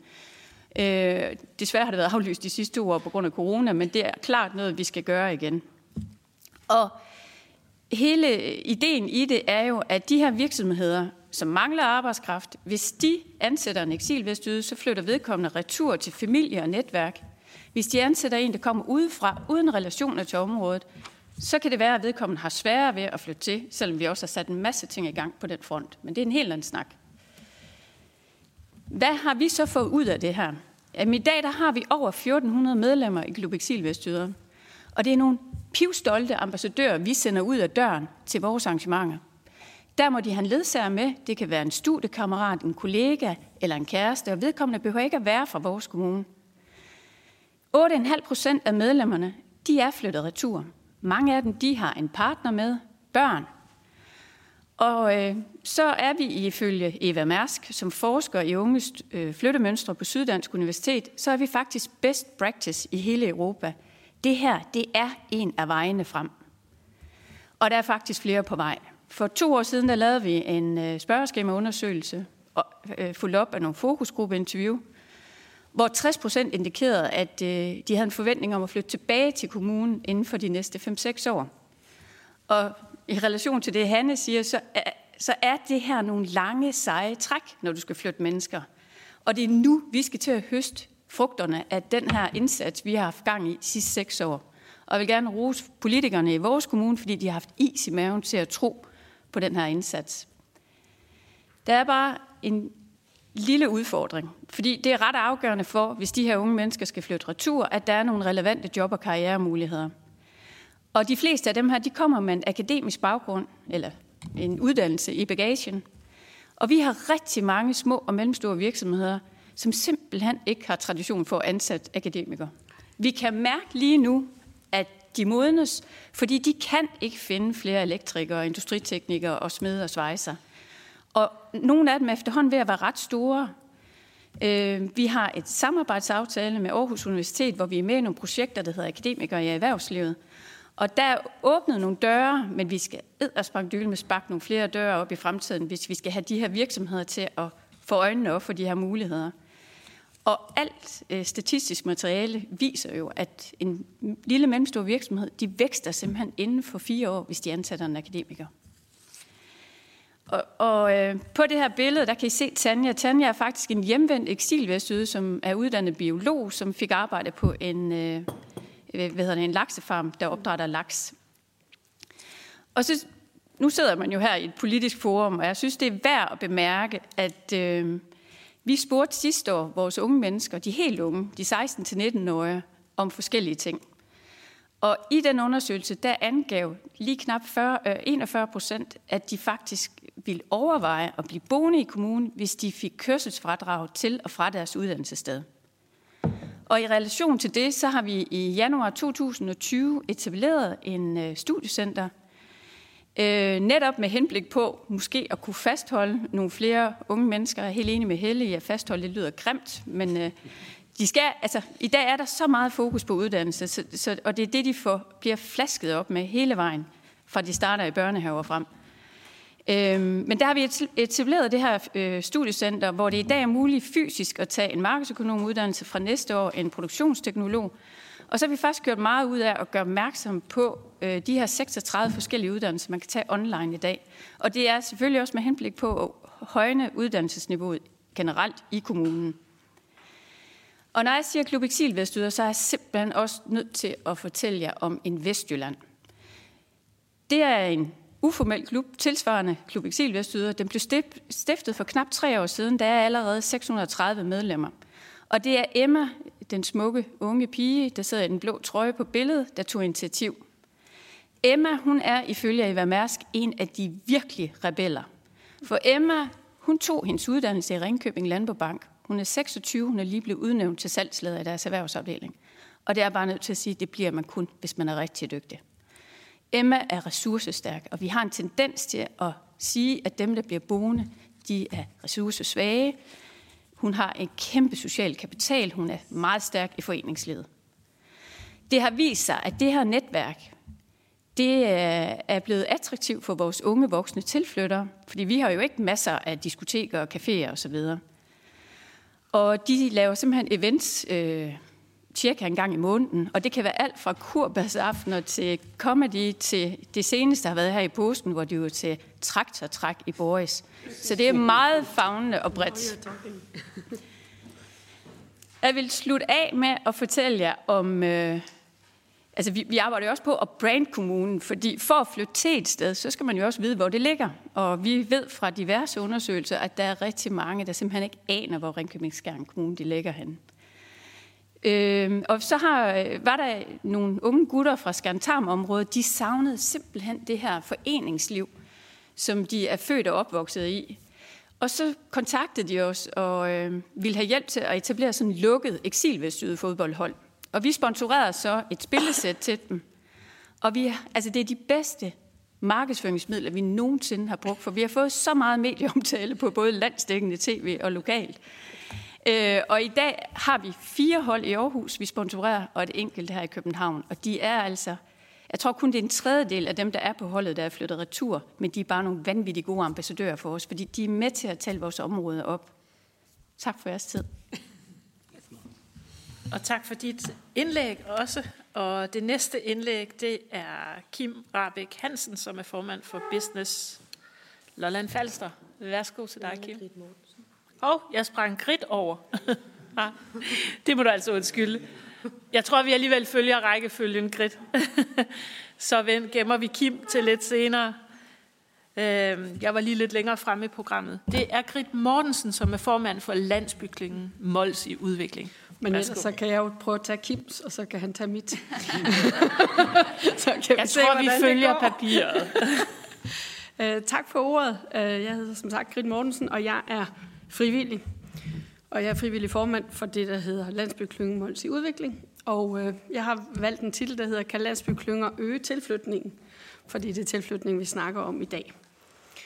Øh, der kom den. Bare lige helt kort, hvad sådan en landsbyklynge er for en størrelse. Jamen, vi er en, en forholdsvis stor landsbyklynge. Vi er nemlig 24 landsbyer på Mols og Helgenæs, og vi er på næsten af Jylland.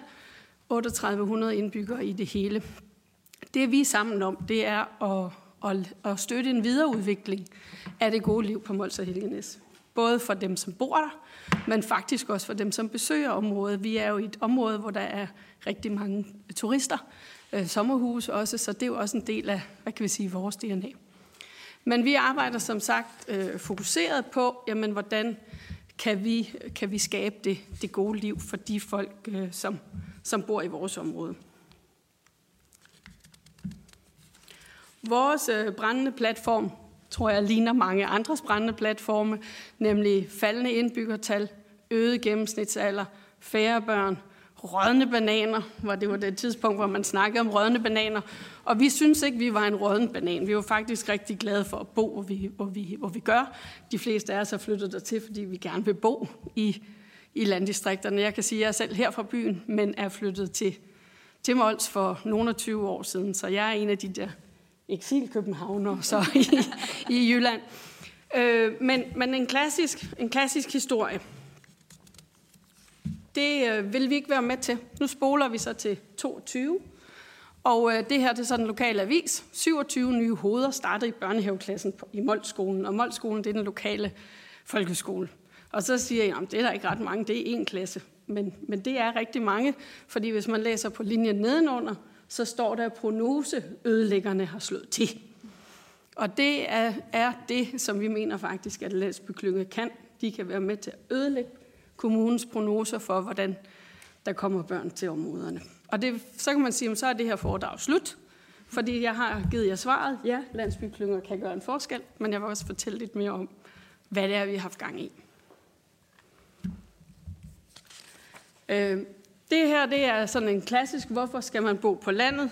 Øh, historie, det er en del af, af noget af det, som Realdania har lavet, øh, hvor man har spurgt forskellige landsbyklynger, hvorfor, hvorfor bor I i øh, landdistrikterne, og den øverste, det kan være lidt svært at se, men der står naturkvaliteter.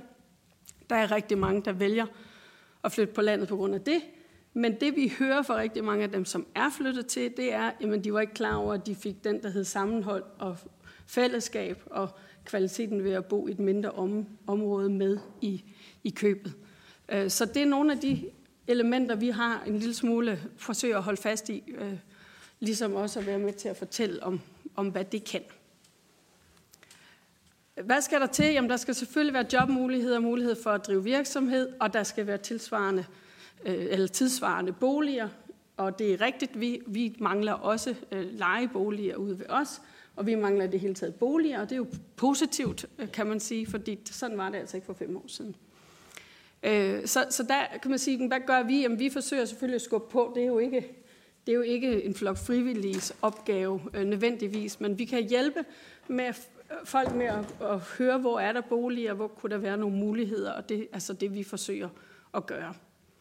Så det er den måde, vi forsøger at skubbe på. Så skal infrastrukturen være i orden. Der kan man også godt som landsbyklyngen skubbe på, sige, at det er vigtigt, at vi har øh, bussen, der kører. Det er vigtigt, at vi har en cykelsti. Det er vigtigt, at vi har, har den digitale infrastruktur i orden. Der har vi været meget aktive på at få, få fiber, og det gør at folk kan arbejde hjemmefra. Det giver nogle andre muligheder. Øh, men det er jo også en fordel, at man kan ringe til hinanden. Så, så der er nogle infrastrukturting, hvor man også lokalt kan skubbe på. Og så skal der selvfølgelig være, hvad kan vi sige, velfungerende øh, institutioner. Det tror jeg ikke, jeg vil sige så meget til andet end bare lige nævne, at der forsøger vi, når, når, når skolelederen bliver ringet op og siger, nu vil vi gerne have måske vores barn i, i, i skole hos jer, jamen så bliver man koblet til en familie, som er flyttet til for nylig, for netop, at man kan stille alle de der spørgsmål om bussen, går den, og hvordan er lærerne, og hvad man nu ellers har af, af bekymringer. Så vi forsøger at, at hjælpe, hvad kan vi sige, skolen på, på det punkt. Så skal der selvfølgelig være indkøbsmuligheder. Og igen, der er vores øvelse at, at sige, husk nu at købe ind lokalt, husk nu at, at bruge de faciliteter, øh, vi har, øh, hjælpe lærerne godt på plads, hvis de mangler nye lærer osv. osv. Så, så der kan man også som lokal samfund gøre noget. Øh, så forsøger vi at lave aktiviteter, fordi det gode liv handler om aktiviteter, og det handler om aktiviteter fra, fra jeg lige vil sige, fra, fra vugge til grav, men, men for os alle sammen, og vi arbejder rigtig meget på tværs af generationer. Øh, vi arbejder også med, hvad kan vi sige, mødesteder, den fysiske struktur. Det kunne jeg tale om i dagvis, og det må jeg ikke. Men, men bare for at sige til jer, at der er jo både noget, der er jo både noget, noget fysisk, og så er der alt det, som egentlig binder mennesker sammen, nemlig, nemlig de fællesskaber, som, som er der. Og jeg tror, det er noget af det, der kan være med til at tiltrække folk, at man hører, at her er faktisk et aktivt liv for, for folk. Øh, men man skal selv være med til at skabe det. Så laver vi bosætnings øh, øh brunch, og, og den her den er fra, fra 2019. Vi har jo også været noget lukket ned på den øh, front, men har en ny i støbeskeden her længere hen i, i, i maj. Og det handler om at få folk ud, få dem vist, hvad kan man i det her område, tur rundt til øh, institutionerne, øh, et tæt samarbejde med vores ejendomsmalere i området og et tæt samarbejde med kommunen omkring øh, bosætning.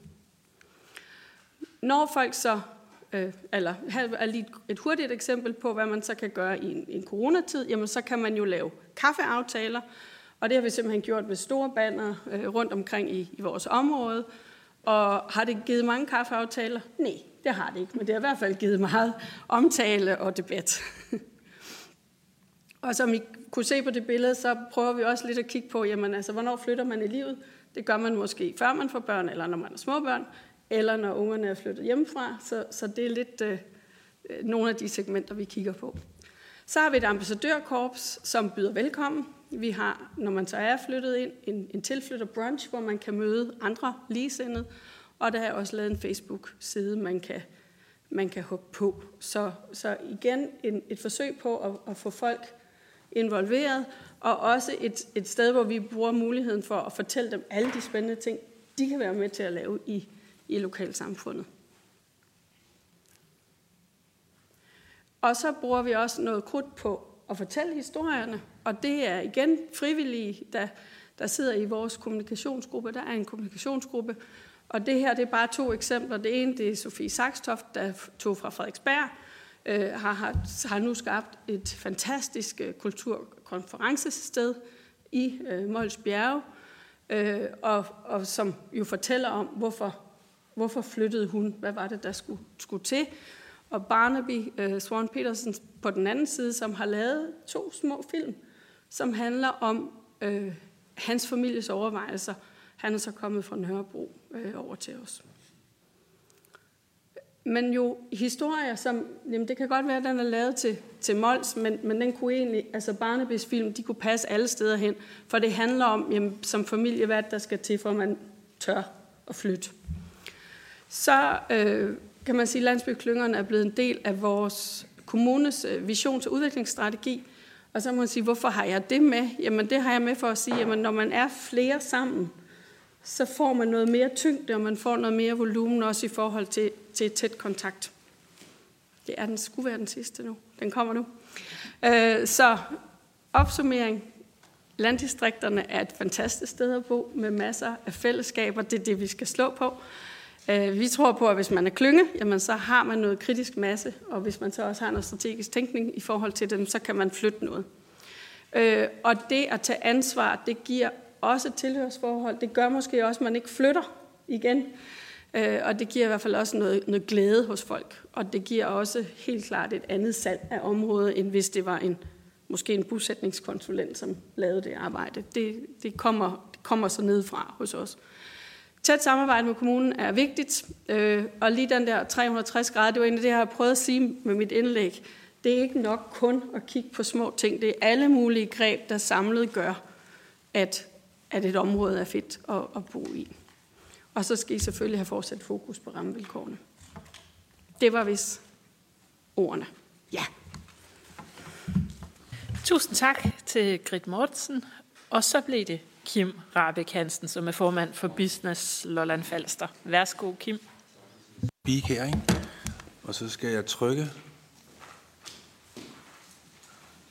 Ja, ja øh, jeg hedder Kim Rabeck Hansen, og jeg er formand for Business Lolland Falster. Og jeg vil gerne takke mange gange på vegne af Lolland Falster, Business Lolland Falster, for at kunne komme og give et input til, hvordan vi skaber mere balance mellem land og by, og by og land gennem øget tilflytning.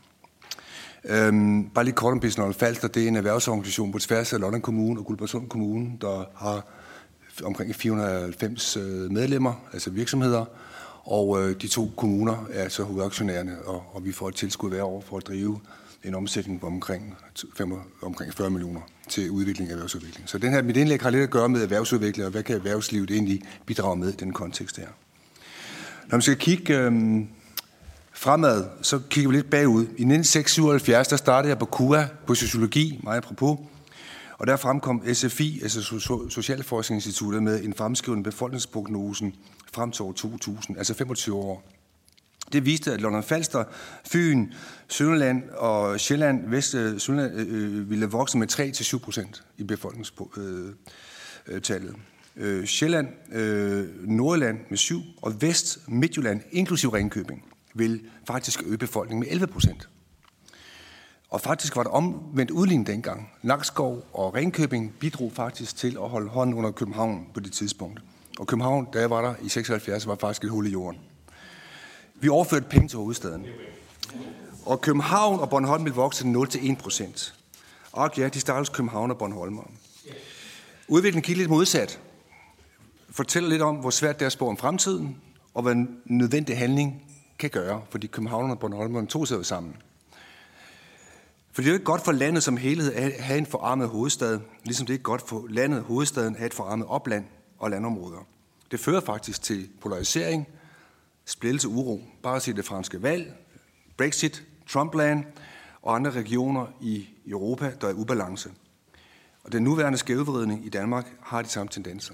Dog således, at der nu er fraflytning fra København igen efter 45 år, så vi jeg se de sidste tal. Så hvad er løsningen? På London Falster gjorde vi det, vi satte det lange lys foran. Det tager tid at bygge op, og det tager ingen tid at bryde ned. Bare se, hvad der sker i Ukraine. Den sidste kommunale strukturreform, i min optik, rev de sidste muskelvæv fra hinanden i den samlingskraft, der er nødvendig, hvis et hvert samfund skal eksistere i balance. Og det er jo det muskelvæv, vi er i gang med at bygge op, også igennem det her udvalg her. Altså, i Danmark skal være en fælles vision om, hvordan vi skaber et samfund i balance. På, B, i, på landet Falster gjorde vi det, at vi satte en erhvervsvision op, godkendt i de to økonomiudvalg og byråd. Og den hedder Business i balance med naturen. Så alle investeringer, vi foretager på London Falster, er i, forbindelse, er i balance med i, blandt andet UNEC Global Compact's 10 Principles of, of, of Governance, menneskerettigheder og human rights, og ikke mindst øh, verdensmålene. Og når man tænker 30 år, det er så med lang tid, tænker man. Hvordan kan man kigge 30 år frem? Jamen, det svarer bare til et reelt dit lån. Ikke? Jeg tror, vi alle sammen har 30 år i lån med og uden rente, afdrag osv. Det kan vi godt fikse og forstå i vores hoveder, men når vi snakker udvikling af samfundet, så synes vi, 30 år er langt. Tiden til ikke en, ikke en gennemgang af denne, men øh, hvis der er nogen, der ønsker en kopi af denne fantastiske strategivision, vi har, så bare sig til. Bosætning handler om at bo godt, økonomisk forsvarligt og smukt, for derigennem tiltrækkes tiltrække spilt de yngre generationer og familier og fastholde den eksisterende befolkning. Det kræver god dialog, og der må jeg til oplægsholdet ind på det, mellem udviklere, kommuner, civilsamfund og erhvervslivet. Derfor er vi også på London Falster sat for at styrke den fortælling om de styrkepositioner, som den egen har, som er lignende med andre egne. Naturen, boliger der til at betale, skoven, kysten, den korte afstand måske til en stor by, og nu starter også for vores vedkommende Europa Femern. Altså en genfødsel af det narrativ, som min ungdom var, at London Falster var Sydhavsøernes Paris. Tilskyndelse til bosætning skal ske gennem tiltrækning af arbejdspladser. Men arbejdspladser og dermed virksomheder kommer ikke af sig selv. Nu er jeg snart 40 år drevet virksomhed i ind- og udland. Og hver gang jeg skulle sætte en ny virksomhed op, eller en ny hanspæl, så, fandt jeg, så spurgte jeg mig selv, er det rart at være? Er det godt at være der? Om det så er i Hellerup eller i Hestnes eller i Heathrow i London. Det skal være godt at være der for dem, der skal bo der, men også for virksomhederne. For virksomhederne består jo af medarbejdere. Og medarbejdere, det er borgere i et lokalsamfund. Lille fortælling. Vi stiftede for en 5-6 år, 5 år siden en, en, en, en restaurationsvirksomhed på et Falster, der hedder Falsters Kyst. Det var flere års arbejde og investeringer, og vi faktisk var i gang med at bygge et, øh, et, en, en restaurationsvirksomhed op i et med 800 indbyggere, og Hestens by har 30 indbyggere. Det er altså ikke, det er ikke sådan en strøgbutik på den måde. Vi lykkedes at hente dygtige folk, kokke, tjenere fra København, Disse er begyndt at bosætte sig. Vi har, vi jeg tror, vi har formidlet 8-10 boligsalg dernede. Vores nye direktør flytter til, øh, har, har købt en gård til 3,6 millioner, flytter fra Rødovre med tre børn og går her i weekenden for at bosætte sig på Lolland Falster. På Falster. Det er altså muligt at rekruttere dygtige folk, meget på det, du siger fra Skjern, hvis der er et job at få. Men de to ting går hånd i hånd. Og hvad er det så, de unge mennesker de, de går efter? Dels er det rådsbeløb. Denne familie, som vi får ned, de har regnet vi ud 250.000 kroner mere i hånden ved at flytte fra enten Østerbro og eller Rødovre. Der er ingen parkeringsbøder. I København er du nødt til at, du er nødt til at operere med 3-4 parkeringsbøder om måneden. Det er 7, 14, 21, måske 3.000 kroner om måneden gange 12. Det er 36.000 kroner efter skat. Det kan du altså godt køre frem og tilbage for en taxa, hvis det skulle være det. Rådsbeløb. Naturen er nævnt før. Det er stedbundne, landsbysamfundene. Det meningsfyldte, der giver mening. Og så er der selvfølgelig stadigvæk mulighed for at være kontakt til storbyen og til den store verden igennem vores webbaserede øh, Teams, Zooms og Skype og hvad nu ellers har af, af, af, af elektroniske gadgets. Men selv virksomheder vil jo bo smukt og godt. og effektivt. For derfor kan vi tiltrække de rigtige medarbejdere. Vi har i højsæsonen nu på Fasters Kyst på tre restaurationer over 80 ansatte, og de betaler sig skat og moms.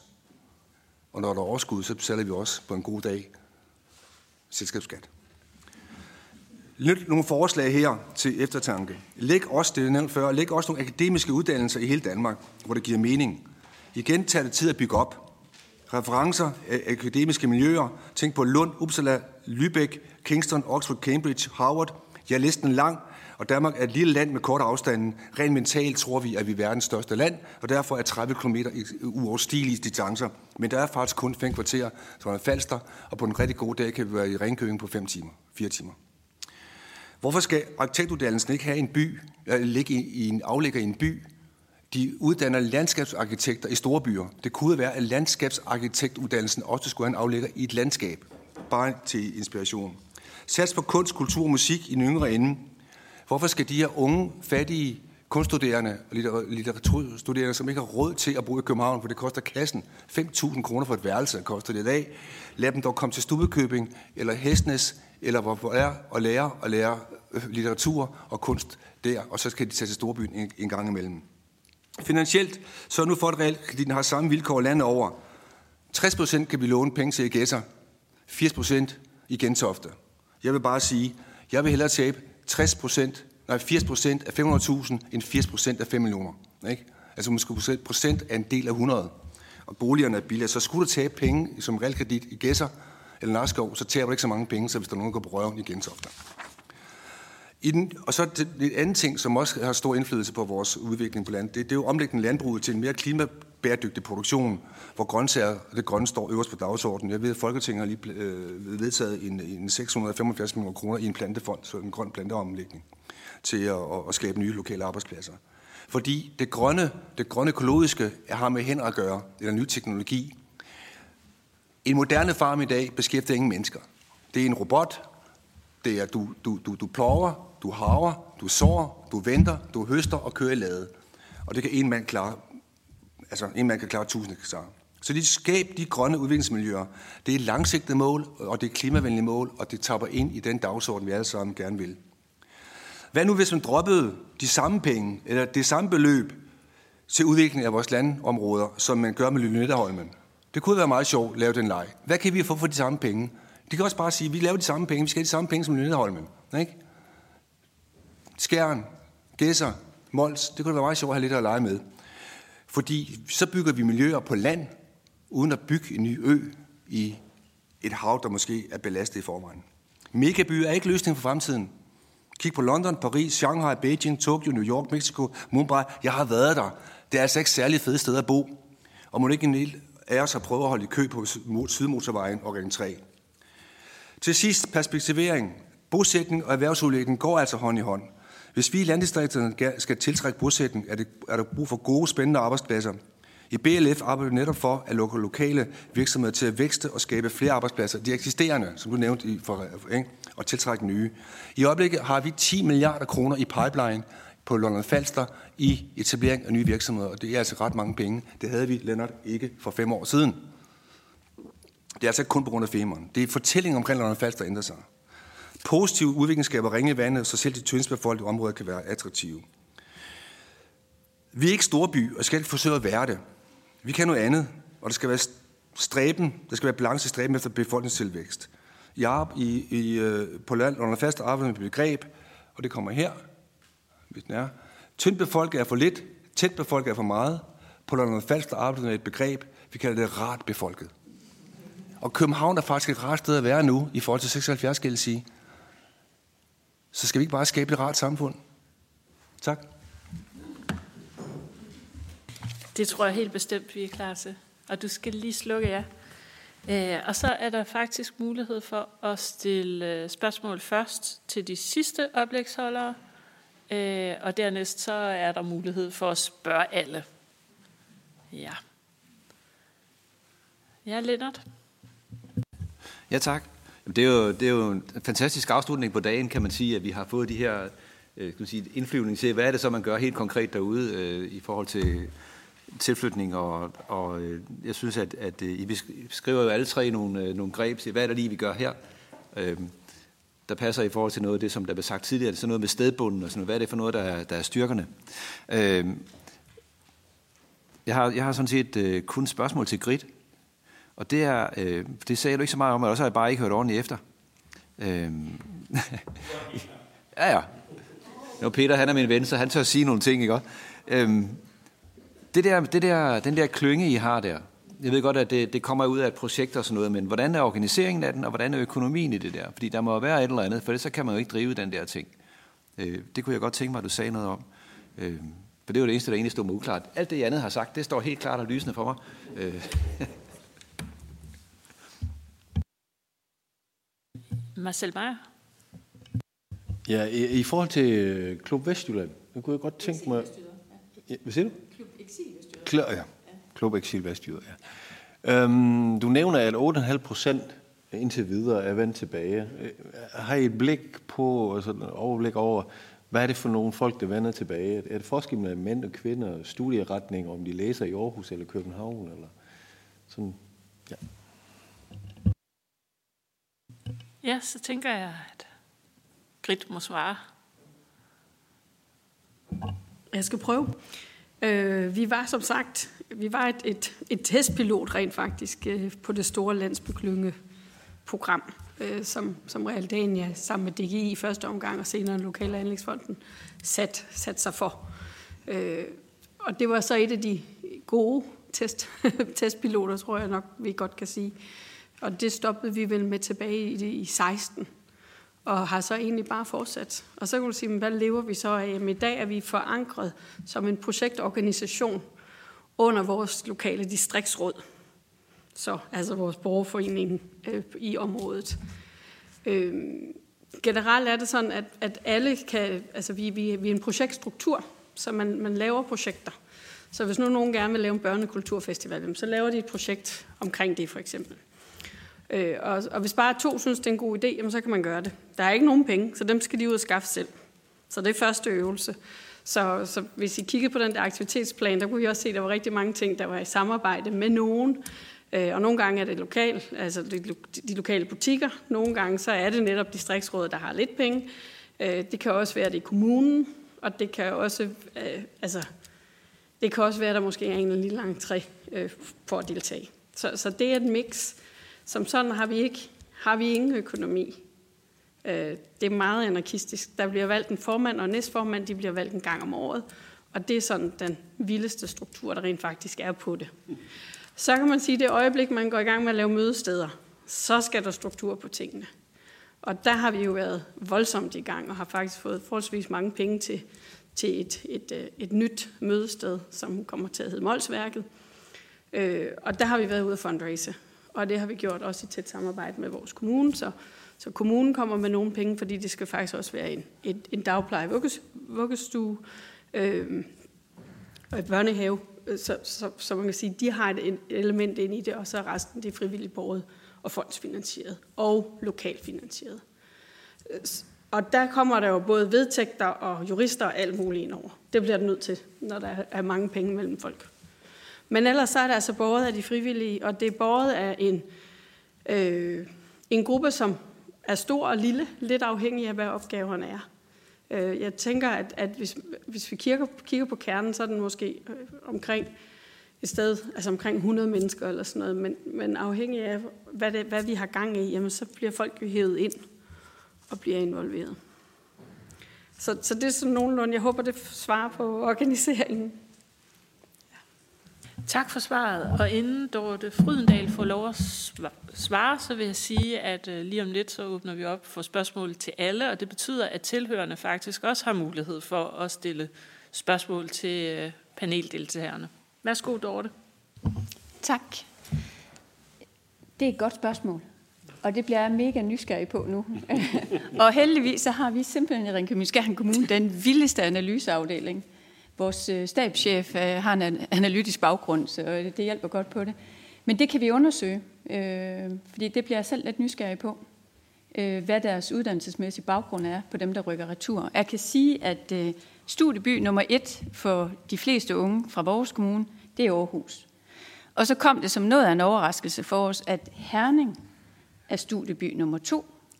Herning ligger altså inden for en radius af 45-60 minutter i bil fra os af.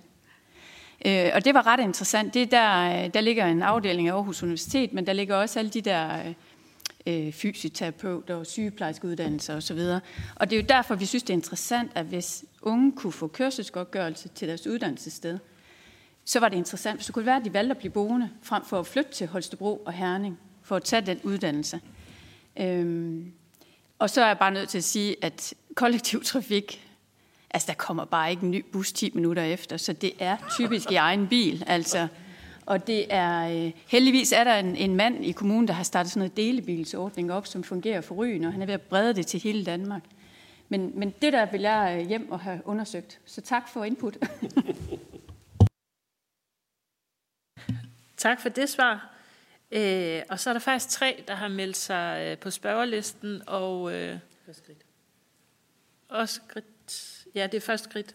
Øh, men det jeg egentlig vil sige er, at under Grits indlæg, for hvis vi kan nå, øh, skal nå alle svarene, så lukker jeg for spørgelisten, så hvis man gerne vil på, så melder man sig på under Grit Mortensen, Mortensens spørgsmål. Grit, værsgo. Bare lige en hurtig kommentar. For det første, vi har en af jeres biler. Øens bil. Eller vi har rent faktisk to af de der delbiler. En rigtig fin ordning, så den, kan, den er eksporteret fra Ringkøbings Jern til Mols. Øh, bare lige en sidste til dig, Lennart, i forhold til økonomien.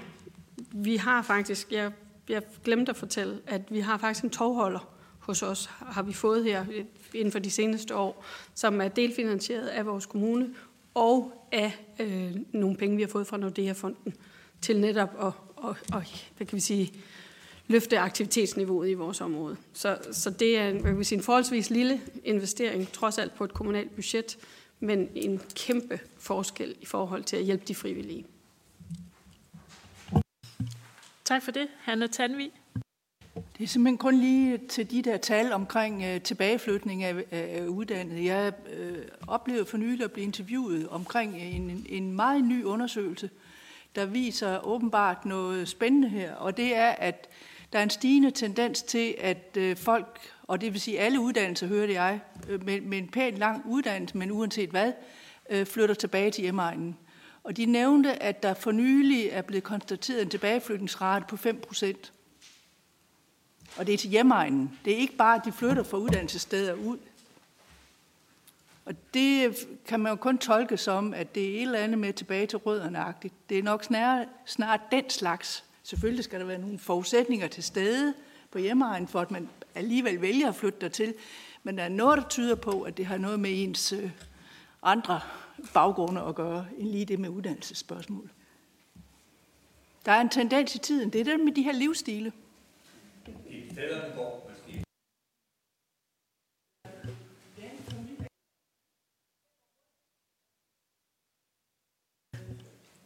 Tak, Hanne. Og så er det Peter Juliansen. Øh, tak. Det er nok sidste gang, jeg får ordet i dag, så jeg vil gerne sige tusind tak. Det har været utroligt inspirerende. Øh, jeg tror, det var dig, Dorte, der var, eller var det dig, Grit, om det der med, at øh, muligheden for eventuelt at kunne give, øh, hvad hedder det, øh, kørselsgodtgørelse til, til studerende. Altså, øh, og det er der måske nogle per- perspektiver i. Øh. Men når vi nu er lidt ude og gerne må tænke store tanker, øh, og man har sådan en panel her, øh, så kunne det måske også være spændende at høre nogle bud på, øh, bare sådan frit for leveren, hvordan får vi lukket de unge mennesker tilbage igen? Fordi jeg tror, vi alle sammen har det sådan, at os, der bor ude på øerne, bor ude i landdistrikterne, vi, øh, vi er faktisk lidt glade for, når vores unge mennesker, de forlader det lille miljø, de har vokset op i, ikke? og de skal også prøve at bo i en stor by, ikke? og de skal også se, at der er måske øh, øh, lidt værre, mere at vælge imellem, end det der er, ellers i den lokale ungdomsklub. De skal også gå på café og på museum osv. Men hvordan får vi dem trukket tilbage igen? Hvad er det, der skal til for at trække den kvalificerede arbejdskraft tilbage til landdistrikterne? Fordi øh, er det muligheden for at bygge noget attraktivt? Øh, er det muligheden for at kunne gå lidt ned i tid? Er det muligheden for at kunne øh, have en anden øh, grænse mellem arbejdsliv og, og fritids- og familieliv? Hvad er det, der skal til for at trække de unge mennesker tilbage igen i højere grad? Øh, hvis der er nogle spændende bud på det, så er mine ører store. Men tak for en dejlig eftermiddag. Tak, og Lennart Damsbo Andersen får det sidste spørgsmål eller bemærkning. Ja, Okay, så det er den sidste runde. Jamen, så, så vil jeg også starte med at sige tusind tak for alle jeres øh, rigtig fine og, og meget inspirerende og tankevækkende indlæg, og, øh, som jeg har haft med her i dag. Det er jo sådan en perlerække, det sagde jeg også lidt før, sådan en snor, at, at alle mulige ting, som der ser sammen, giver et billede af, øh, hvad det er, der er ved at ske. Og det, jeg vil bare sige, nu sagde, jeg snakkede jo med Kim her før, og til, hvis vi havde kigget på Lolland for 5 eller 10 år siden, så ville man aldrig nogensinde drømme om, at der ville være investeringer for 10 milliarder i pipeline lige nu. Aldrig nogensinde. Men det er der bare. Og det er ikke kun på grund af det er faktisk slet ikke på grund af noget med femeren. Det er alt muligt andet, der gør, at det går den vej. Kim han glemte at fortælle, at Hesnes, så tænker jeg, hvor pokker er det henne? Det er det yderste kant på Falster, og der er meget, meget, meget langt til alting. Det nærmeste, det er, ja, det er den der lille by, hvor der er, øh, bor 30 mennesker. Der har Kim og nogle andre gode folk, de har overtaget sådan en, øh, hvad skal vi kalde det for? Kaffe? Nej, det er sådan en kaffe, et eller andet. Ja, et lille skur, og der er så etableret, der, der kan man købe mad, og der er kaffe og sådan noget. Og så er der øvrigt udsigt over Østersøen, og next stop, det er Bornholm, vil jeg tro, når man kigger ud der. Og der kommer folk fra land altså alle steder fra dertil, kun for lige at sidde der og spise en mad. Betaler også godt for den, det skal jeg hilse at sige. Det er jo ligegyldigt. Men det er fremragende. Og det viser jo bare, at danskerne vil godt noget andet. Og det, det giver så bare en eller anden ting, at finder ud af, hov, så der er sgu godt her, der er dejligt at være. Og så ender de også med nogle af dem faktisk at bosætte sig, og det giver arbejdspladser og alle mulige ting.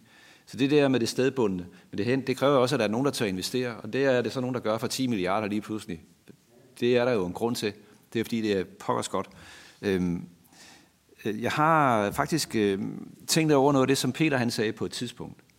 Det der med, hvordan, hvordan kan man finansiere noget, i, altså ligesom understøtte det fra enten kommune eller statsside. Vi har jo lige besluttet, vi har lavet en aftale om, at hvis man vil lave en borgerdreven butik, så, kan vi godt, så har vi så afsat nogle millioner til at gå ind og støtte det op til 600.000, tror jeg det er. Hvis det er borgerdreven, og det er almenvældet, der står i det. Det kunne man jo måske, det tænker jeg da i hvert fald ind i, nu kigger jeg på mine gode kolleger, tænke over i det her i forhold til tilflytterhusene. Borgerdreven, almenvældet. Og jeg tror, at problemet med det der, både med fonden og med det der APS, det er, at der er nogle, penge, nogle folk, der kan hive penge ud af det på en eller anden måde. Så vi, jeg tror, at vi er nødt til at kigge ind i, hvordan organiseringen skal være, for at det kan blive en virkelighed. Men jeg synes, at vi skal prøve at kigge ind i, om, om der det her den her model, den kan bruges til et eller andet. Om ikke andet for at sikre, at kommunerne rent faktisk kan gå ind og være med og garantere for nogle lån og sådan noget. Men, øh, så det kunne være en vej for ligesom at komme videre i det. Øh, men ellers så vil jeg bare sige, at det har, det har virkelig været berigende, og jeg synes, at, at øh, vi får da i hvert fald, jeg har skrevet nogle ting ned her, som vi skal stille nogle spørgsmål om og prøve at gå videre med efterfølgende. Og så, øh, så tror jeg, at når vi mødes om fem år igen, eller når nogen mødes om fem år igen, så vil man sige, at der er sket det her i mellemtiden. Og det er nemlig rigtigt, som Kim også siger, der er, ikke, der er jo ingen af os, der er i stand til at kigge 30 år frem. Øh, der sker jo ufattelig meget på 30 år. Det kan vi se, når vi kigger 30 år tilbage. Så det kan kun gå godt, tror jeg. Og Preben Bøje Jørgensen. Ja, jeg vil godt lige give en kommentar til det, Peter siger. Vi har faktisk leget lidt med tanken øh, på baggrund af et møde, vi havde over i nærheden af Varde, en lille landsby, der hedder Sig, hvor man faktisk har nogle kommunale grunde, der har ligget der i adskillige år. Øh, tanken var lidt, at der mangler jo virkelig mange inden for den tekniske uddannelse i Esbjerg-området, som jo er energimæssigt osv. Og vi ved også, at inden for ingeniører, der skal man finde omkring 7 ud af 10 jobs uden for Storkøbenhavn. Øhm, så vi har leget lidt med tanker om, at man kunne lave et mix, hvor man tager øh, kommune, og man tager virksomhederne i området, og man tager de almindelige boligselskaber. Og så strikker det sammen, sådan som man kan lave, i stedet for studieboliger, så lave det til unge, øh, nyuddannede, der skal ud og arbejde eksempelvis inden for energi i Esbjerg, og som så kan bo i en lille by, som, som, var, øh, som sig nu er, hvor der er direkte togforbindelse fra Sig og ind til Esbjerg. Så det er en af de tanker, vi har leget lidt med.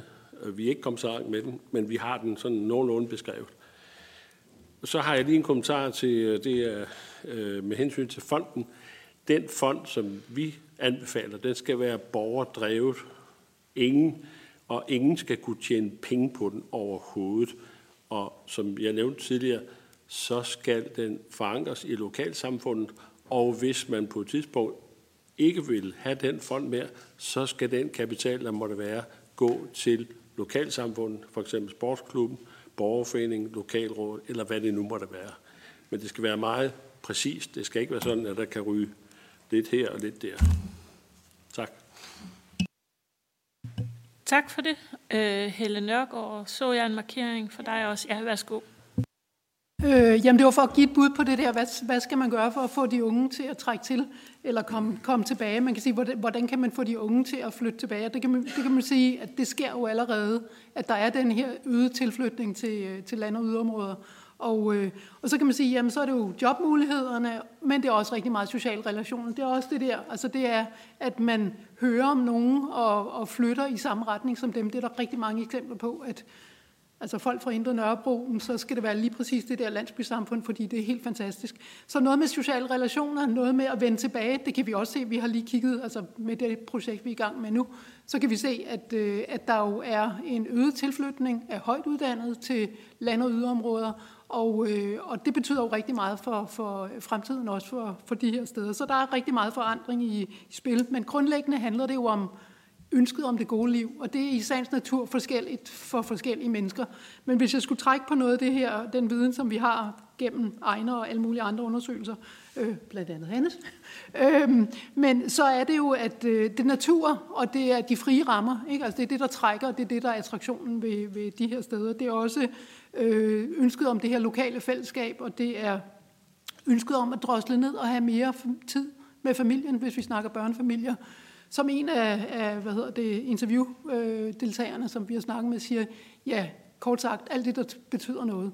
Så det er, det er opskriften, og det er, der er selvfølgelig noget, der er genkendeligt, genkendeligt og på tværs af forskellige grupper, men, men, øh, men det er forskelligt, hvordan vi definerer det her gode liv. Men, men det, der trækker folk til, til de her områder, det er landområderne, det er øh, naturen, og det er det andet liv, og det, øh, de kommer mange af dem af sig selv, men jeg tænker også, at der er en rigtig god indsats i forhold til det her med at holde snor i, øh, i nogle af de lokale øh, unge, som flytter fra. Og det er udmærket, de gør det. Det gør de sådan set fra alle kommuner.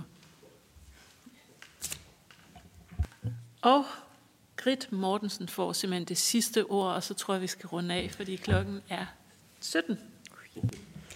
Jeg tror, noget af det, der også øh, virker, i hvert fald det, vi kan se, det er også, at de hiver hinanden tilbage. Så, så de stærke ambassadører, der er vendt hjem, og som fortæller historien om, hvor, hvor fedt det er at være tilbage, eller hvor, hvor fedt det er at være flyttet til, måske bare tilbage til Østjylland øh, i vores eksempel. Altså, der kan også være nogen, der måske ikke kommer lige præcis fra Mols, men som har boet et andet sted i Østjylland, og føler sig som kommet tilbage. Og, og få den historie fortalt, altså nu havde vi, havde billedet med Sofie som et eksempel, øh, men, men dem er der mange af som fortæller de historier, og de fiser rundt på Instagram og andre medier, og det er, altså, det er ubetalt reklame. Tak for den sidste point. Øh, så er vi nået ved vejs ende. Jeg synes, der er kommet rigtig mange spændende informationer og også nogle gode input, som øh, jeg er sikker på, at vi i øh, udvalget kan arbejde videre med. Øhm, så der er kun tilbage egentlig at sige øh, mange tak øh, til, til jer alle sammen, fordi I stillede op og var med til at gøre os øh, klogere. Hvis man vil gense øh, hele dagen, så ligger det jo som nævnt på, øh, på Folketingets øh, hjemmeside. Øh, og så er der næsten kun tilbage at ønske jer god rejse tilbage til alle de dele af Danmark, som vi nu er kommet fra. Øh, der er mange regioner, der har været repræsenteret her i dag. Tusind tak øh, til jer alle sammen. Og inden I stikker helt af, øh, så er der også lige en lille ting til jer. Så lad være med det.